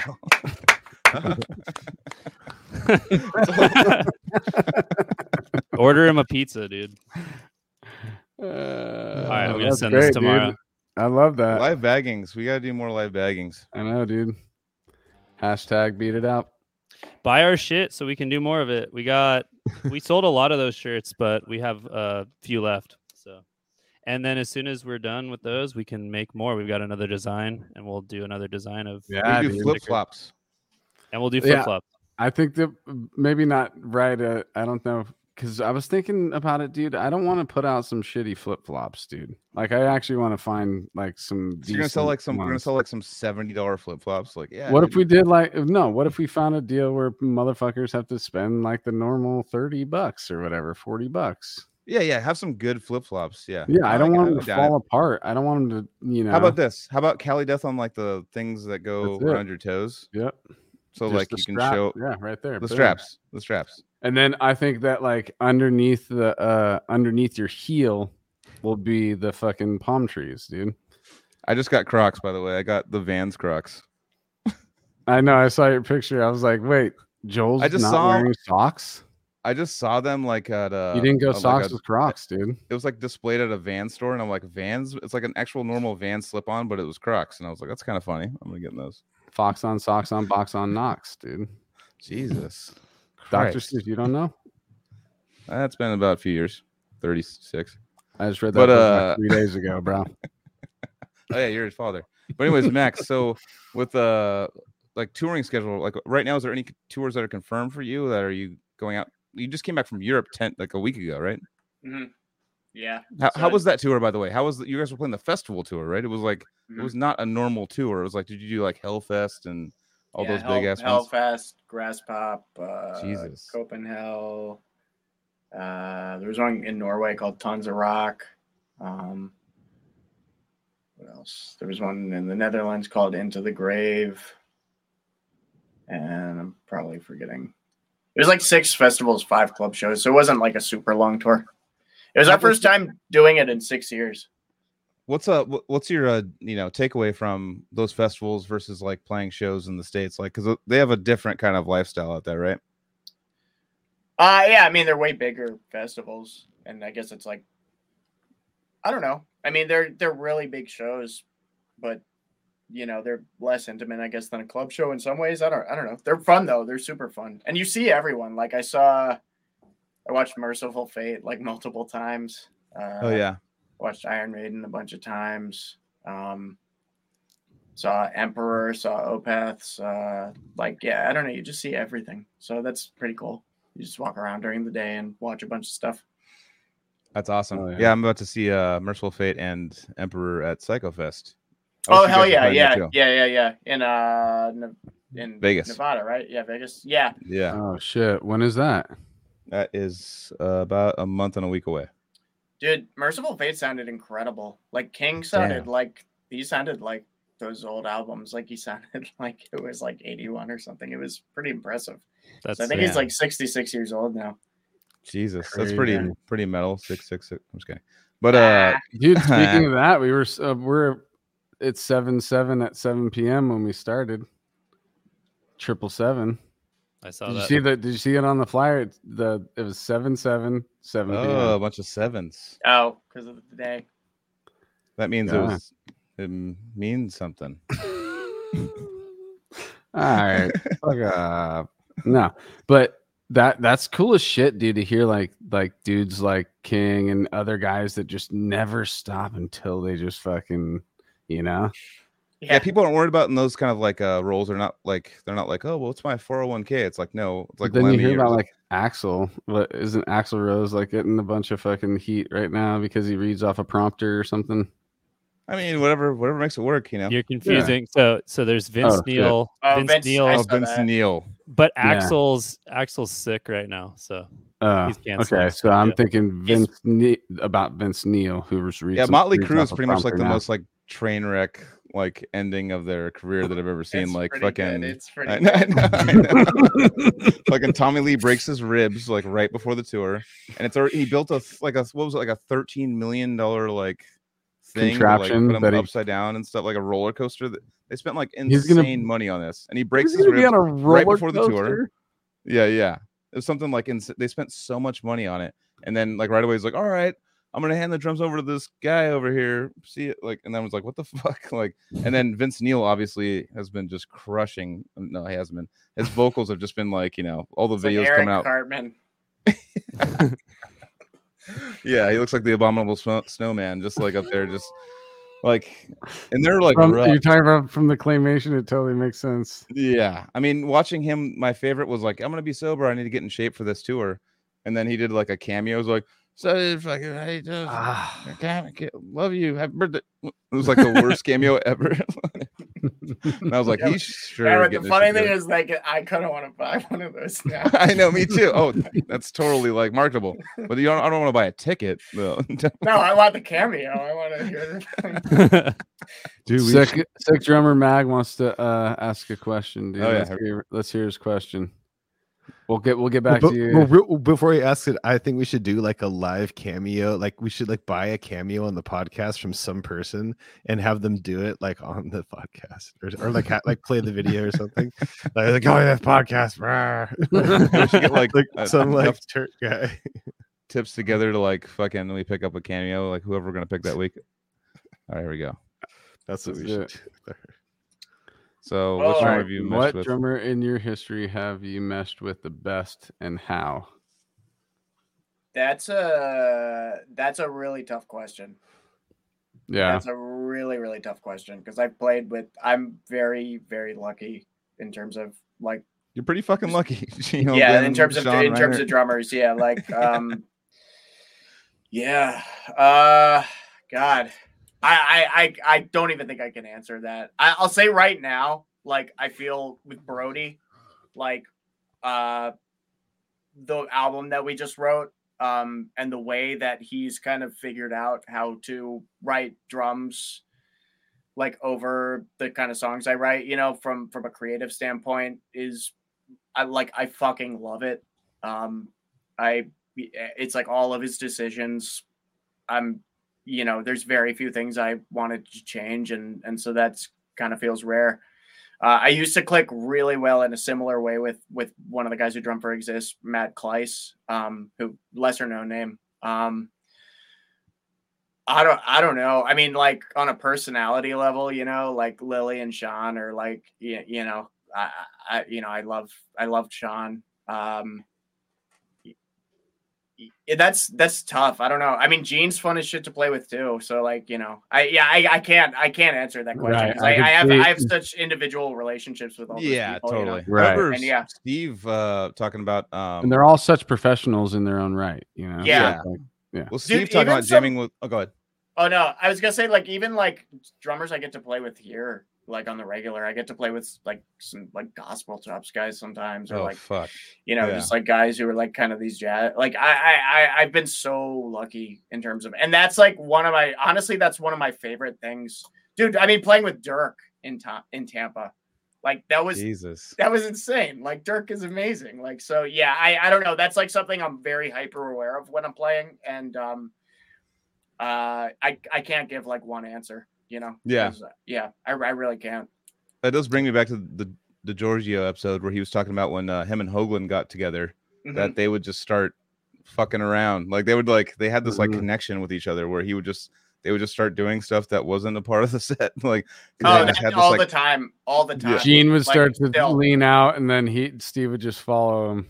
yeah maybe the other the other night uh the other night uh i had a guitar problem like an input jack went out and uh and they just started playing like sweet home alabama and they just ended up playing like the whole fucking song like right before the encore we were in krakow and and gene was like singing it That's that's, That's dudes rad that are that they have still so having fun. fun. dude. so yeah. there was a there was a point where like for dta because it already was like a two hour song set of like death songs and then we would play like two slayer songs and then we would play like the ending of like opeth deliverance and like purple haze and like uh hot for teacher and shit yeah it just it just turned into a fucking rad. circus It just turns into like a garage jam like at a festival. yeah, yeah exactly yeah That's awesome. Yeah. That's super cool. yeah and those guys like live for that so that's That's rad. what's up, dude. That's awesome, Dude, man. The back it. Deliverance Jam, everyone plays that, right? Like me and Chris jam that all the time at practice too. I mean, it's it's pretty sick. It's Randomly, I saw Opeth like a month ago, and they had a gnarly mosh pit. Like, really, yeah, like a bunch of guys just raging. It was fun. It was very cool. yeah. I saw them at Hellfest, and Mhm. yeah, they they sounded amazing. Like yeah. haven't lost anything. God. Did you you, did, you guys didn't do Sweden Rock, right? No, not this time. We we I've done it once with the we did that was actually the last show we did before this year. Ah, You know, that was a long time ago though. Yeah. I hung out with Brad, uh, who just quit Nile. Um, Oh, okay. when his band came through. You guys auditioning? Yeah, I'm auditioning. You guys are all auditioning, right? Yeah. Okay. Joel should audition for real. but- Nile? What do I do? I don't think I'm heavy set enough. Like all the old Nile bass I a players are like beard. hundred and, pounds like, heavier than me, but um, I don't have the um, but um, Brad was like saying they went to Sweden Rock, and someone from the band brought the wrong passport to the airport the first day, and they oh, they couldn't get on the flight, so they had to get the next day's flight, and they showed up uh, hours before their set, like like three or two hours, and their gear wasn't there, uh, or Geor- George's drums weren't there at least. So George had to ask to borrow a kit to play Sweden Rock, and there was no other extreme metal bands on the bill, so there was just some like random like rock band or prog band that like loaned a drum kit to George, and he played a Nile set on like Pearl Eliminator pedals and whatever random shit, and uh, he said it they brad said it like fucking went off still. Like it was a great set and george still killed it. But that it just made me feel like it happens to everybody you know? You just sometimes you gotta make do so. Oh yeah, absolutely. I understand keeping your old passports be- to remember the stamps and all that shit, but don't keep that passport anywhere near your current. Yeah, passport. pa- anything passport related is like that's pretty much the worst shit you can do. Is yeah at least it was at least it was at home, and then he Those- could like the kind of feeling you of that know you didn't lose it like over. Oh my god. I just I, I I it gives me like it, it already makes me like a little nervous just to think of like the feeling of being you, you, you're working up to this thing and then you finally get to the airport and you fucked up. You brought Yeah. the wrong fucking passport, dude. yeah That would immediately like I'd start sweating. Like, what the fuck do I do now? So Later, Max, do- do you have these? Do you have these like dreams? I have these like reoccurring dreams. Uh, probably have like ten of them where I'm like, it's that. It's pretty much that. Like the whole to the whole dream. It's like, oh, can't find my passport. Okay, I'll get there. Um, my base, everything's gone. It's like I'm like trying to. I'm freaking out, going like the whole dream, like getting driven to look for stuff, and like I have to be on like in 45 minutes, and I'm freaking Yeah. out. And then all of a sudden, I get put on stage, and I'm with a different band, and they're playing different music, and they're like looking at me like, "Come on, like, what are you doing?" Like, I have that like reoccurring dream. I have that with like it'll be with a performance, but then like I get up on stage and I'm like, oh yeah, I forgot to learn the song.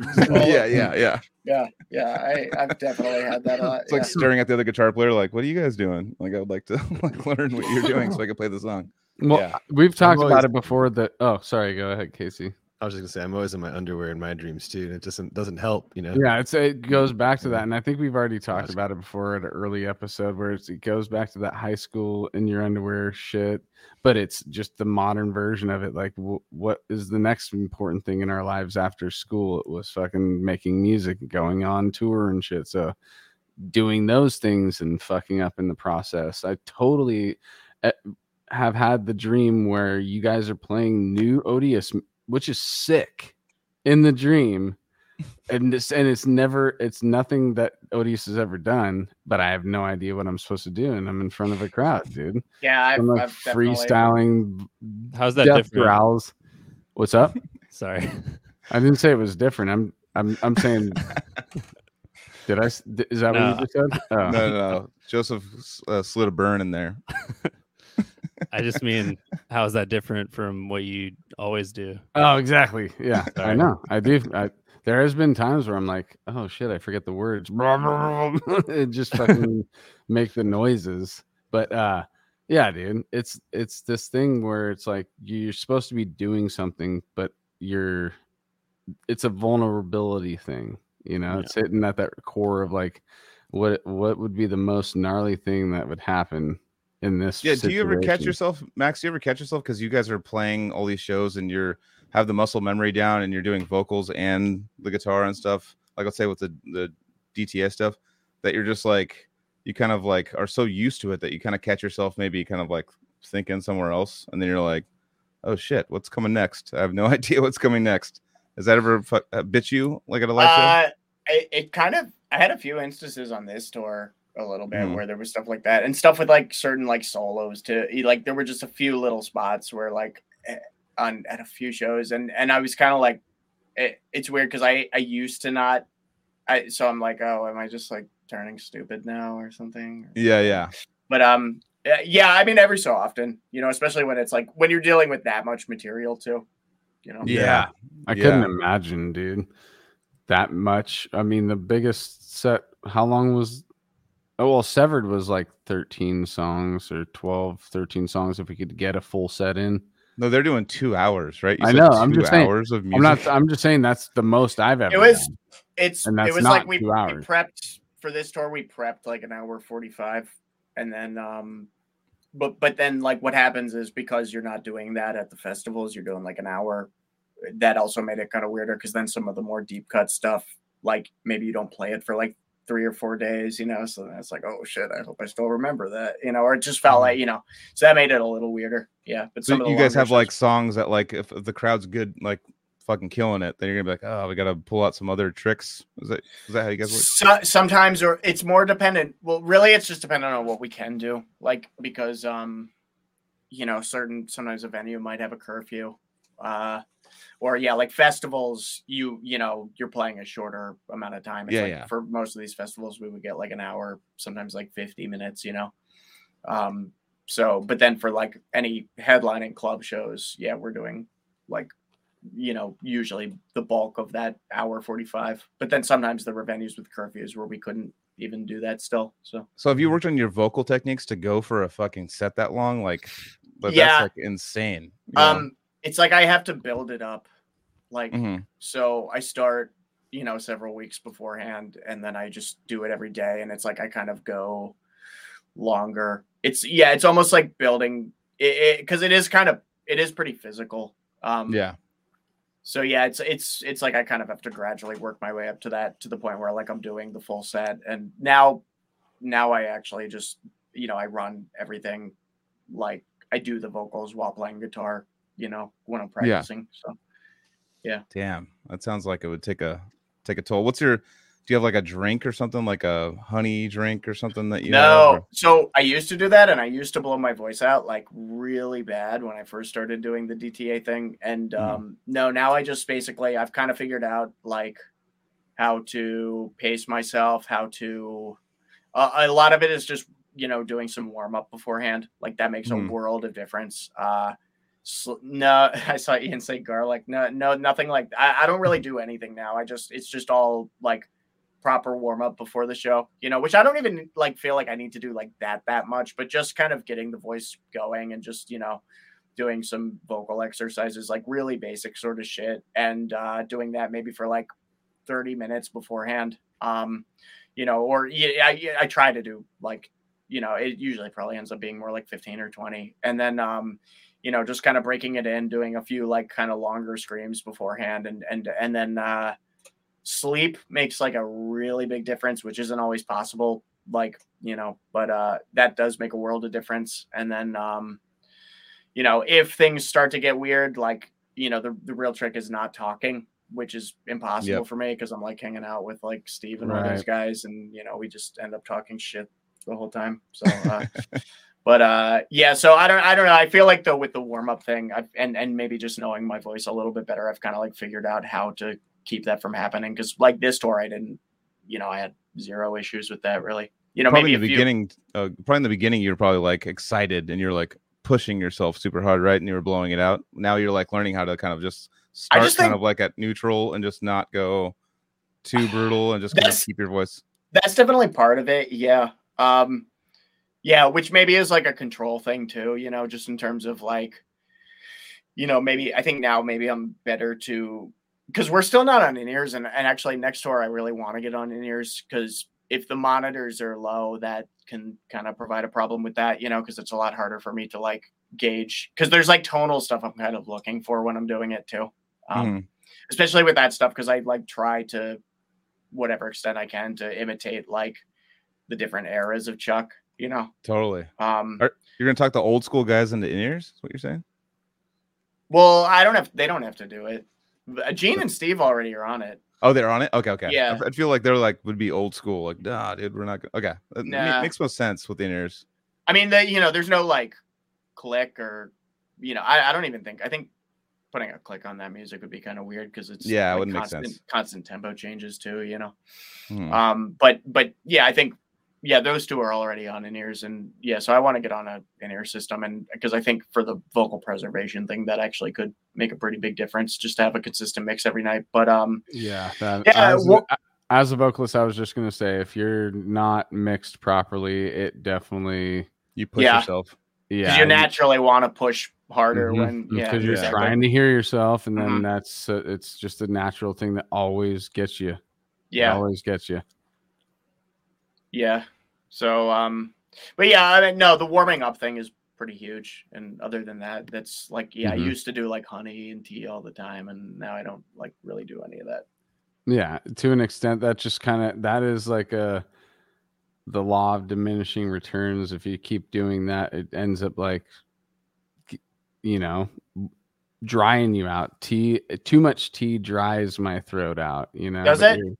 Yeah, Yeah, Is it because of the cat? Because caffeine's supposed to dry you out, right? I li- and yeah, took coffee never. I've I've made that mistake too. Coffee before vocals is not chill. oh, I do. room temperature. room.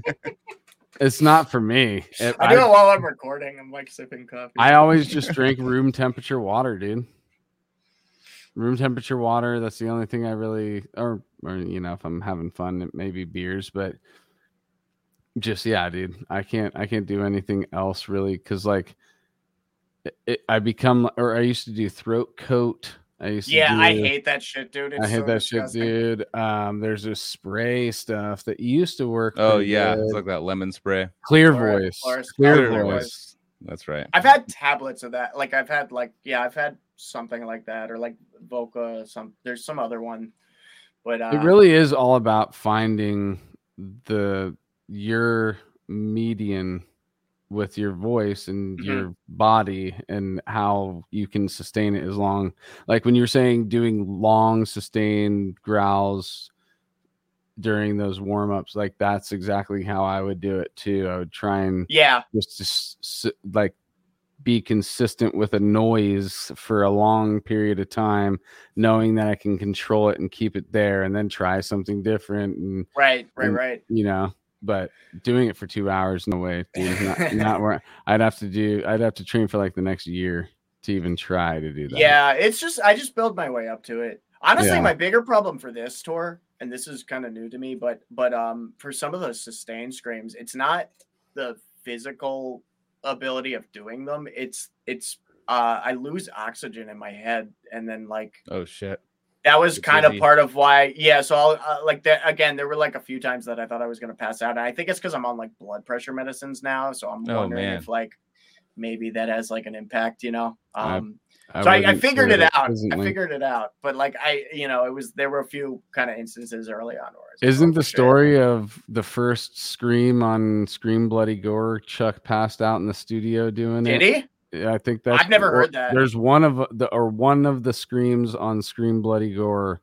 it would He- make sense if it was those first Yeah. uh yeah we actually opened with that intro we did the infernal death intro with that to like start the set which is pretty fun yeah so it's like right out the gates just like Yeah, Um, dude. God. but uh sick. I've, I've never I've never heard that story, those but shows, dude.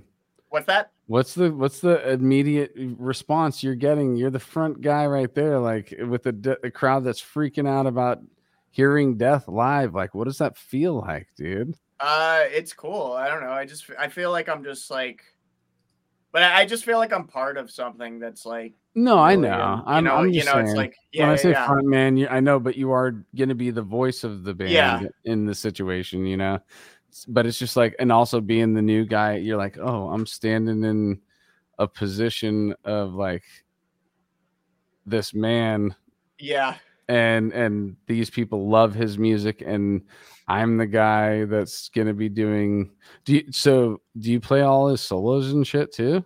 Mm-hmm. Yeah, or I try Fuck, to man. know, try to. Get And you know, like you know, being in that position too, like it's not only that you're only doing that. You know that there's going to be eyes on you, looking at you, like like what I just why I put put that video up just now, of Yeah. like of it's not just like oh he's doing that job, cool, tight. It's gonna like is he doing it well? Is he doing it like Chuck is? I'm gonna you know I saw him in Right. 19 blah blah blah. Like I want to like this is a lot of people like kind of going back to their childhood with this stuff, and uh man, he would just rock a black t-shirt. Like, isn't live in LA with him just rocking a black t-shirt? And that, that video, I was like, oh, dude, I'm I'm feeling it right now because I like have seen Chuck like wearing the same thing. yeah. Isn't that is that is that your guitar? Is did Chuck play that style guitar too?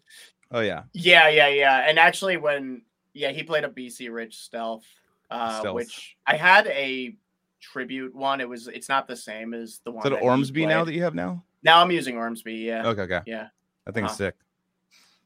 Yeah, I'm the dumb dumb that doesn't pay attention to how. The, I'm like that guitar looks cool, and then I'll never. Well, I mean, what it looks like. does it does look pretty stealthy, and that's kind of why I chose that one too. Was Right. you know, it's kind of like it's kind of a best of both worlds because it's a it's a better instrument and it's more comfortable to me, but it's like you know, it's kind of got that look with sort of like a, and I like it because it's got a little bit of a modern vibe to it too. But fan yeah. fret thing. Mhm, yeah, Yeah, Sanjay. I that, that's the person I first saw play that guitar was Sanjay. that exact like, guitar. Yeah, he's got that Yep. pink one. Yep. Yep. Yeah. And I was Yeah. like, what the fuck? That looks fucking sick.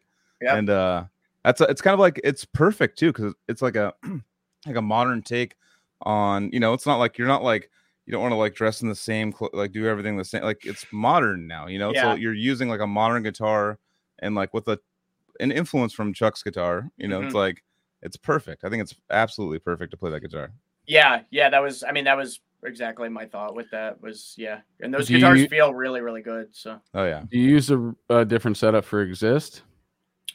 um, as far as uh, like rig, Do you or do you play the same guitar for Exist as well? um, it.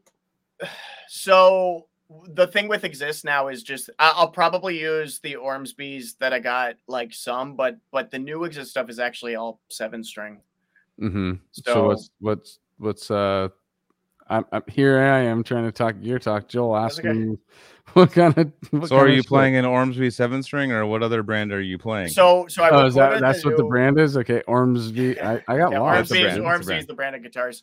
Um, Okay. I uh I recorded the rhythm guitars for all the exist stuff before I got those Ormsby's before like kind of you know I was it was like before I worked out that deal with them. So Mhm. um so Why have I, I, never heard that name though? It's a newer name. It's about three or four kind years of old. yeah, newer Okay. like like they're kind of yeah more like in line with. They like, a got lot of Dino from Fear Factory and like yeah, Yeah. They got, yeah, They've got a lot of tech death guys. They've got like Yeah, the now- yeah, guys. Um, totally. Yeah, they Oh, got shit. fucking yeah. They got Dave on it, or um, not Dave, but Justin or Jesse. Justin, what the fuck's his name? The Dave, is Joe? it Dave Haley? Joe, Joe? Haley. Jesus, Joe I've Haley. Joe Haley him. is the Jesus. Joel, Mm. Joel, it's one letter off from your name, bro. I've only toured with them. so I feel like a dick. um yeah no they've got a lot of a, a lot of like those Virulum guys. Uh, uh, there's probably a ton more people I can't. With playing like uh, as a but- gear nerd, uh, like so jumping over. I mean, I have the Strandberg, like, but as far as it's a very slight fan. It's not like anything extreme. I have seen some Yeah. of those Ormsbys that are pretty extreme. yeah, Um, how did you you just start playing? Everyone just goes, I just Dude, play it and it works. it's it's you don't even really notice it.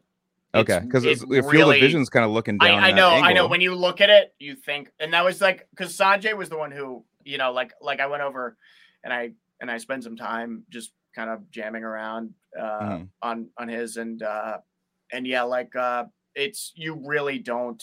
It looks like it would be a learning curve to that, and it's really not a big Yeah. deal. It's yeah, it's pretty cool. you want to get really nerdy and get a true temperament for a job. I know, I know, I know, I know. I've played one of those once. A key What does that mean? Yeah, what They're is like that? Um, they're, they're all squiggly to like actually Mhm. match the actual like perfect tone, right? Is fret- that what they're? the fret well, the, because themselves? the because a, a guitar is not a true tempered instrument. It can't Yeah. technically. It cannot technically be. I'm a sorry. We got to go one back and say what does tempered mean? like perfectly Um, in tune. Yeah, it can. Right. It cannot be perfectly in tune because the spacing of the frets, basically, it's like each note would be a little bit different than you know. So so it's kind of like a guitar in terms of how the frets are big and and gradually get smaller. It's kind of like this general approximation. Mhm. Mhm. of that, you know, and that's why you'll even get like guitarists who might tune their B string like a little bit different, or like, you know, I've found like for certain songs, sometimes maybe like because of the key something's in, you know, there's like little pitch differences that might work better for you know just because of the voicings you're using or something so so yeah technically uh to have so so the the slants make it closer. Uh the other thing that it does is it helps with string tension because of because the bridge you know is uh Yep. is you know the lower strings different. Exactly right. Um Yeah. and so you can use kind of more regular gauge strings instead of like having those custom sets. Um but yeah like a, a true tempered guitar it's yeah it's basically got to have these like you could probably google it. It's it it has these like Yeah, squiggly dude. frets I want Yeah, it's kind of like psychedelic looking. It's like they look cr- they look crazy that looks like it'd be a pain in the ass um Yeah. i you know I, I mean i picked one up once and it was it you know it seemed you know Well, I, I, I could when I see saw the- myself being the OCD fan. enough. I was gonna say the fan thing always was psychedelic to me because didn't like uh Carlos Santana take acid and then he thought he was playing later at Woodstock and then they called him on next. So I'm just It thinking of, like mescaline. that's what would be he thought he was playing a snake. Yeah, I'm I'm thinking of like that's what the shit would look like if I was on acid looking down at a guitar like whoa. It's not like stripping that Alice crazy. Oh, okay. Well, It's if you look, if held you one. look up, uh, if you look Uh, up the true temperament shit. ones, you're Shit. really gonna freak the fuck out. Ah, Whoa, Yeah. dude. see, see Yeah, how these frets go. are Yeah, right there. So this is a fan true temperament one, right? That's So this is like a little. It's a Strandberg. So they're like they they basically like Oh, it was Get every- It was a. It wasn't a Kiesel. It was a Strandberg. The one that I played. It was a Strandberg. It's like the dude from uh, that now plays in uh Meshuggah. Uh, what's his uh Per? Piers or whatever. Uh, Yeah. Pear- what, yeah, Pear yeah. That guy's like got like that guy's insane. But he's He's got like like a that fucking his signature guitar. I'm like fuck. It's like five grand. Uh, When you get true temperaments, like adds like two three grand, right? I'm sure. much. Yeah. Yeah, yeah. I'm just like, who's the guy who figured that out, dude? Like, here's here's the way we get past this problem. Or are they even? Is that still true? Yeah. uh, Theoretically, somebody probably knew it like hundreds of years ago when it was just lutes, but it's just you know it wasn't probably that easy to. I don't know. I'm sure shaping the metal like that is a pretty Yeah, getting pain the in frets like ass, and that. Yeah. Yeah. Exactly. Yeah, that's insane. You guys It's heard like of the uh, Geometry, microtonal you know? guitars? What's that, Casey? The microtonal guitars. Oh God, My I uh, want to You want to get real realm. wild, dude. That's it's like the it's like uh, almost like uh Indi- uh, East Indian kind of like um, as far as like the semitones in between. I Yeah. don't They use know. like 22 semitones or something like that. yeah, it's Yeah. insane. It's Yeah. like the guitars that have like these frets in between frets and it's like looking at those guitars. I'm just like, and watching people play them. I'm like, I don't even believe you. I don't even, I don't even know how Yeah. you're playing that. Yeah, that's Like, a you have world I don't I don't think I'll ever venture into. That's uh, yeah. Not because it's not cool. Like just I just don't. You know, That's there's prog and only like so twen- many that's- hours in the day. Yeah. Right, That's right. that's 20 like 32. There's gonna be guys playing Michael Tron- Michael Tonal like the hipster guys like dude, I got Microtonal Tonal. tech death. Yeah. Microtonal yeah. tech death. That's what happened to uh, uh Tony, my bandmate from Transcend the Realm. Uh, he lives in Istanbul Sitar, now. right? No, no, he plays Oh. micro. He plays and studies microtonal guitar now. What the fuck? That's what's coming. Yeah. It's like microbreweries first, now micro. just kidding. Who was that guy from uh Screaming Micro- Headless uh-huh. Torsos? He's like kind of into. I'm sure there's a bunch of other players. Like yeah, we'll but- see it. It's coming because Yeah. there's gonna be like changing. You know, people want to be. be, Like, I be. yeah. How death metal guys, death metal guitarists get enlightened. They go out to the Those- east where Yeah, yeah. that top left one. That top left one is perfect. That's a perfect Yeah. one. See, those. let's just. I want to see somebody click it, play. click it, dude. click it. Let's see somebody play it real quick. Oh, sick. Yeah, look at that. Fuck that. What That's all I'm gonna say is fuck. Wait, can I can I get can I get? I want to see if I can find Tony's That's videos. not the That's Whoa. insane, dude. but that guitar on the right is like, or on the left. I mean, is crazy. Uh, can you guys see all Which that? one? This one on, this one he pulls up here. I know I can't see all that. Can't see shit. What, are Can't see you, are you watching something? We Can just you guys that. see it? No. No, no, no. You guys can't hear it. Oh, sorry. No. you only, I think you only shared a tab. Oh, You don't see it? You shared a tab. You didn't share the whole thing. Oh, sorry. That's That's that's weird. I don't know what's going on. Well, do your research, people. That shit looked crazy as shit. Yeah. It won't let me share like Zoom used to. It's so easy. Anyways, yeah, those are crazy. Anyways, yeah, sorry. Fuck yeah. Well, good so stuff. yeah, dude, this was good shit. So Max, what uh you, you said you're in the process of writing this new album. That's cool, dude. So Or uh, recording now. We Oh, finished damn. drums. oh, I went oh, down to did I say writing? Sorry. Yeah, yeah. So Brody lives in Atlanta, so I went down there like back uh in like March, and we uh tracked the drums for it, and then yeah, like rhythm guitars are basically done. So I'm just kind of doing some final editing and comping, like kind of choosing the takes, and um, and then yeah, we're about to record bass, and then I guess there'll be a whole bunch of layers of kind of all the tricky. Are you doing a dry recording and then uh, reamping, or is that how you? I think so. I, I Okay. you know what? It's it's all it's all DI right now, and I'm just using like the Neural DSP plugin, so Yeah, yeah. that option is there. You know, so Yeah. like it's not impossible that I'll just use the plugins, but I think I probably want to do that. I, I I will probably end up reamping. Yeah, yeah, Yeah. What would you say? Like, I, we're record. I mean, Casey and I are recording pretty soon, but like, uh, we're recording uh, guitars right now, Mhm. and we're just doing the dry. But we're we're you know we're throwing like we have Ableton, we're throwing the plug in, and then we'll when we're done take off the plug in, and then just you know uh, export the dry tracks out. But would you like a difference in tone since you're like you know you've been all over the place, you've you're very understanding of tone. What's the difference in an album with going like with a tube amp versus Oh, like you're definitely asking the wrong guy. Yeah, Thank you very much. yeah. yeah that's, no, I'm, I'm I'm actually kind of a big idiot when it comes to that stuff. So Really, it feels like you've. I mean, with you, like it seems like your tone, like you have great tone from everything I've heard with the uh, well, thank stuff. thank you. Yeah. Yeah, with the exist stuff honestly like our other guitarist is like a wizard with that and so you know i kind of just defer to him a lot of the times you know yeah, yeah. Just Um, get the stuff done and be like, whatever, do the tone. Mm, yeah, Yeah, yeah yeah. sort of yeah or like you know he'll he'll kind of advise me on stuff and uh yeah i i, don't- I don't know i mean i yeah i'm not sure I, I know like a lot of purists who really can tell the difference and i don't doubt that it's but i've never really like been the I guy agree. to sit there and kind of like do shootouts with stuff you know My i favorite should is i should uh, but there's like these uh, videos online of these like super purists, like old school dudes, and they do a blindfold test of like a Kemper Right. versus their like favorite amps of like the, you know, 80s through 2000s and stuff, and they just Mhm. blindfold them and be like, which one's real, which one's fake, and they fuck up every single one. Like they can't tell. It's like it's like uh like one of those like purist like wine people or something. You like fuck up with the wine a little bit and like which one's the high end stuff and what you know, it's like it comes We down did- to we- blindfold. we had a friend who but our, our other guitarist did that with an engineer friend of ours who was who was kind of like one you know he was more a vintage guy and and my friend went over to his studio one day and this guy's got just like you know some Everything. insane amount yeah exactly and and he uh, profiled like all of his amps and then they did some of those you know and the guy yeah, yeah. but but I don't, I don't know i think there's i do think there's probably a i i don't think that's all bullshit i think I think there's know, a live air push from a tube amp. There's Mhm. a live like air, like you can feel like a kind of a bassy or air kind of feel to it. But as far as what the crowd is hearing, I, th- I don't think there's much difference.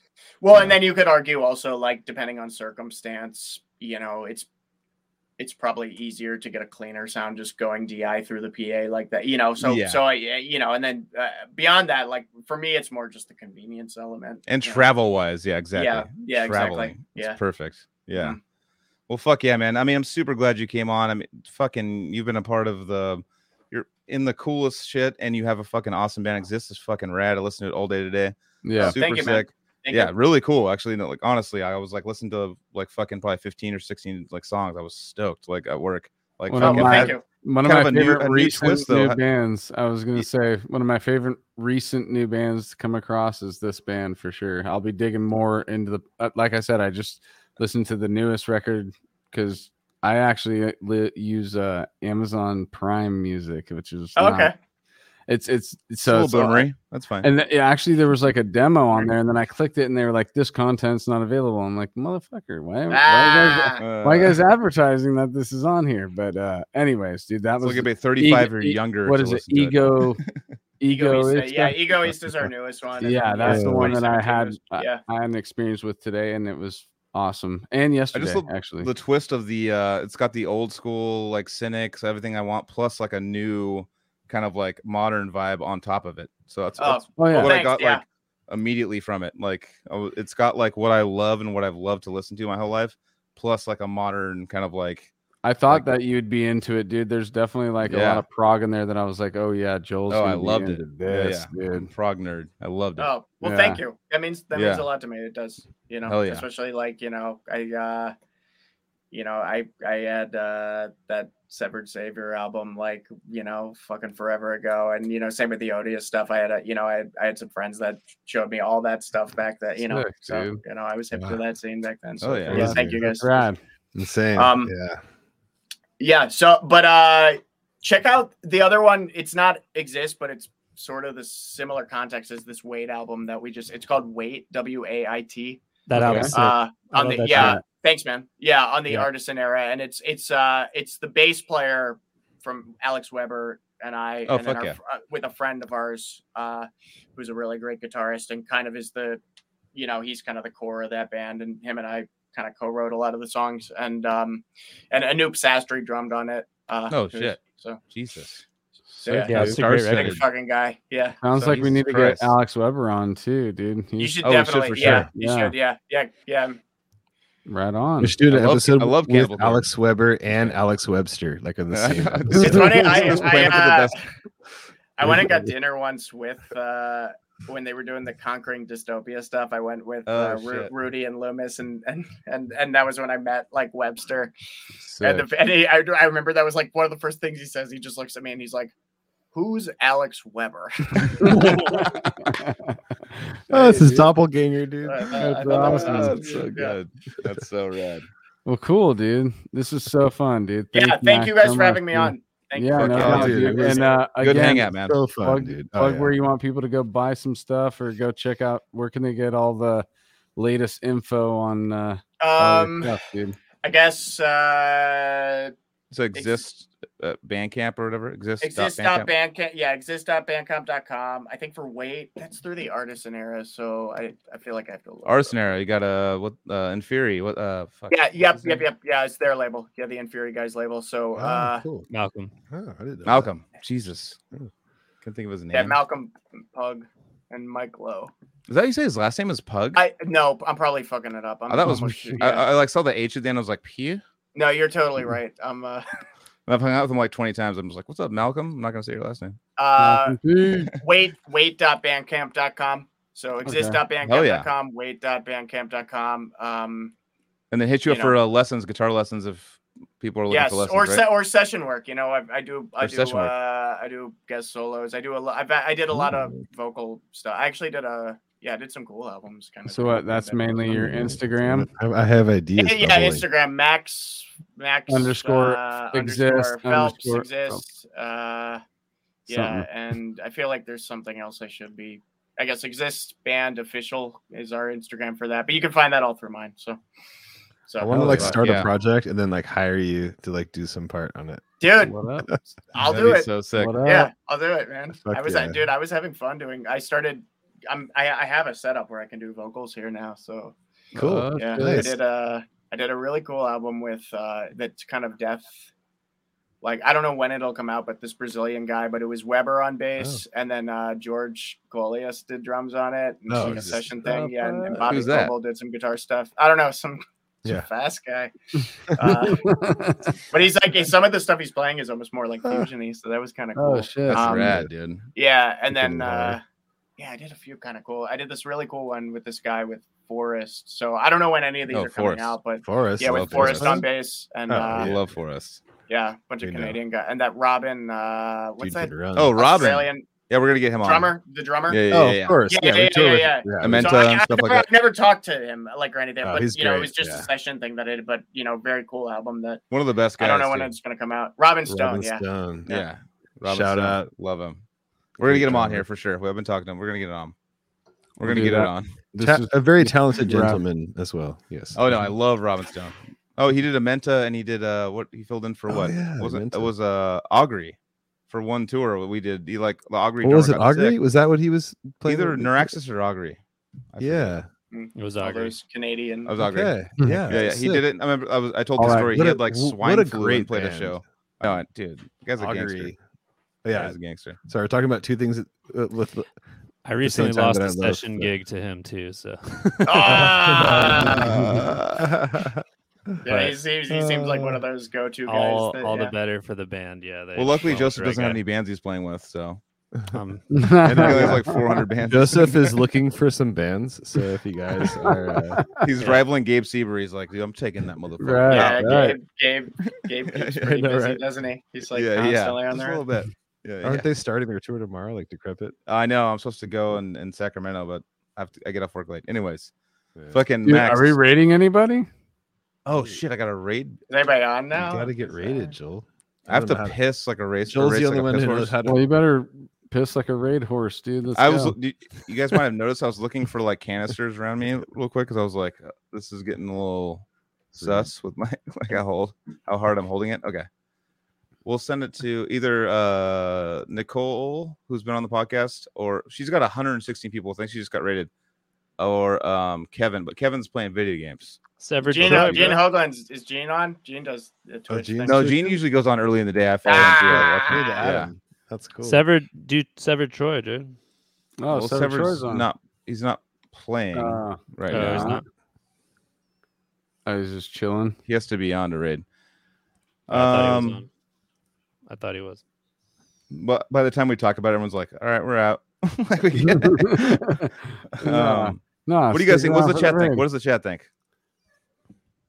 Yeah, I'm not watching the chat. Nothing. Just uh, crickets. Shout out Uh, Sam yeah. Lanyon. I have to piss. shout out Sam. All right, well, Raid. All right, I'm gonna raid. I'm gonna raid whoever.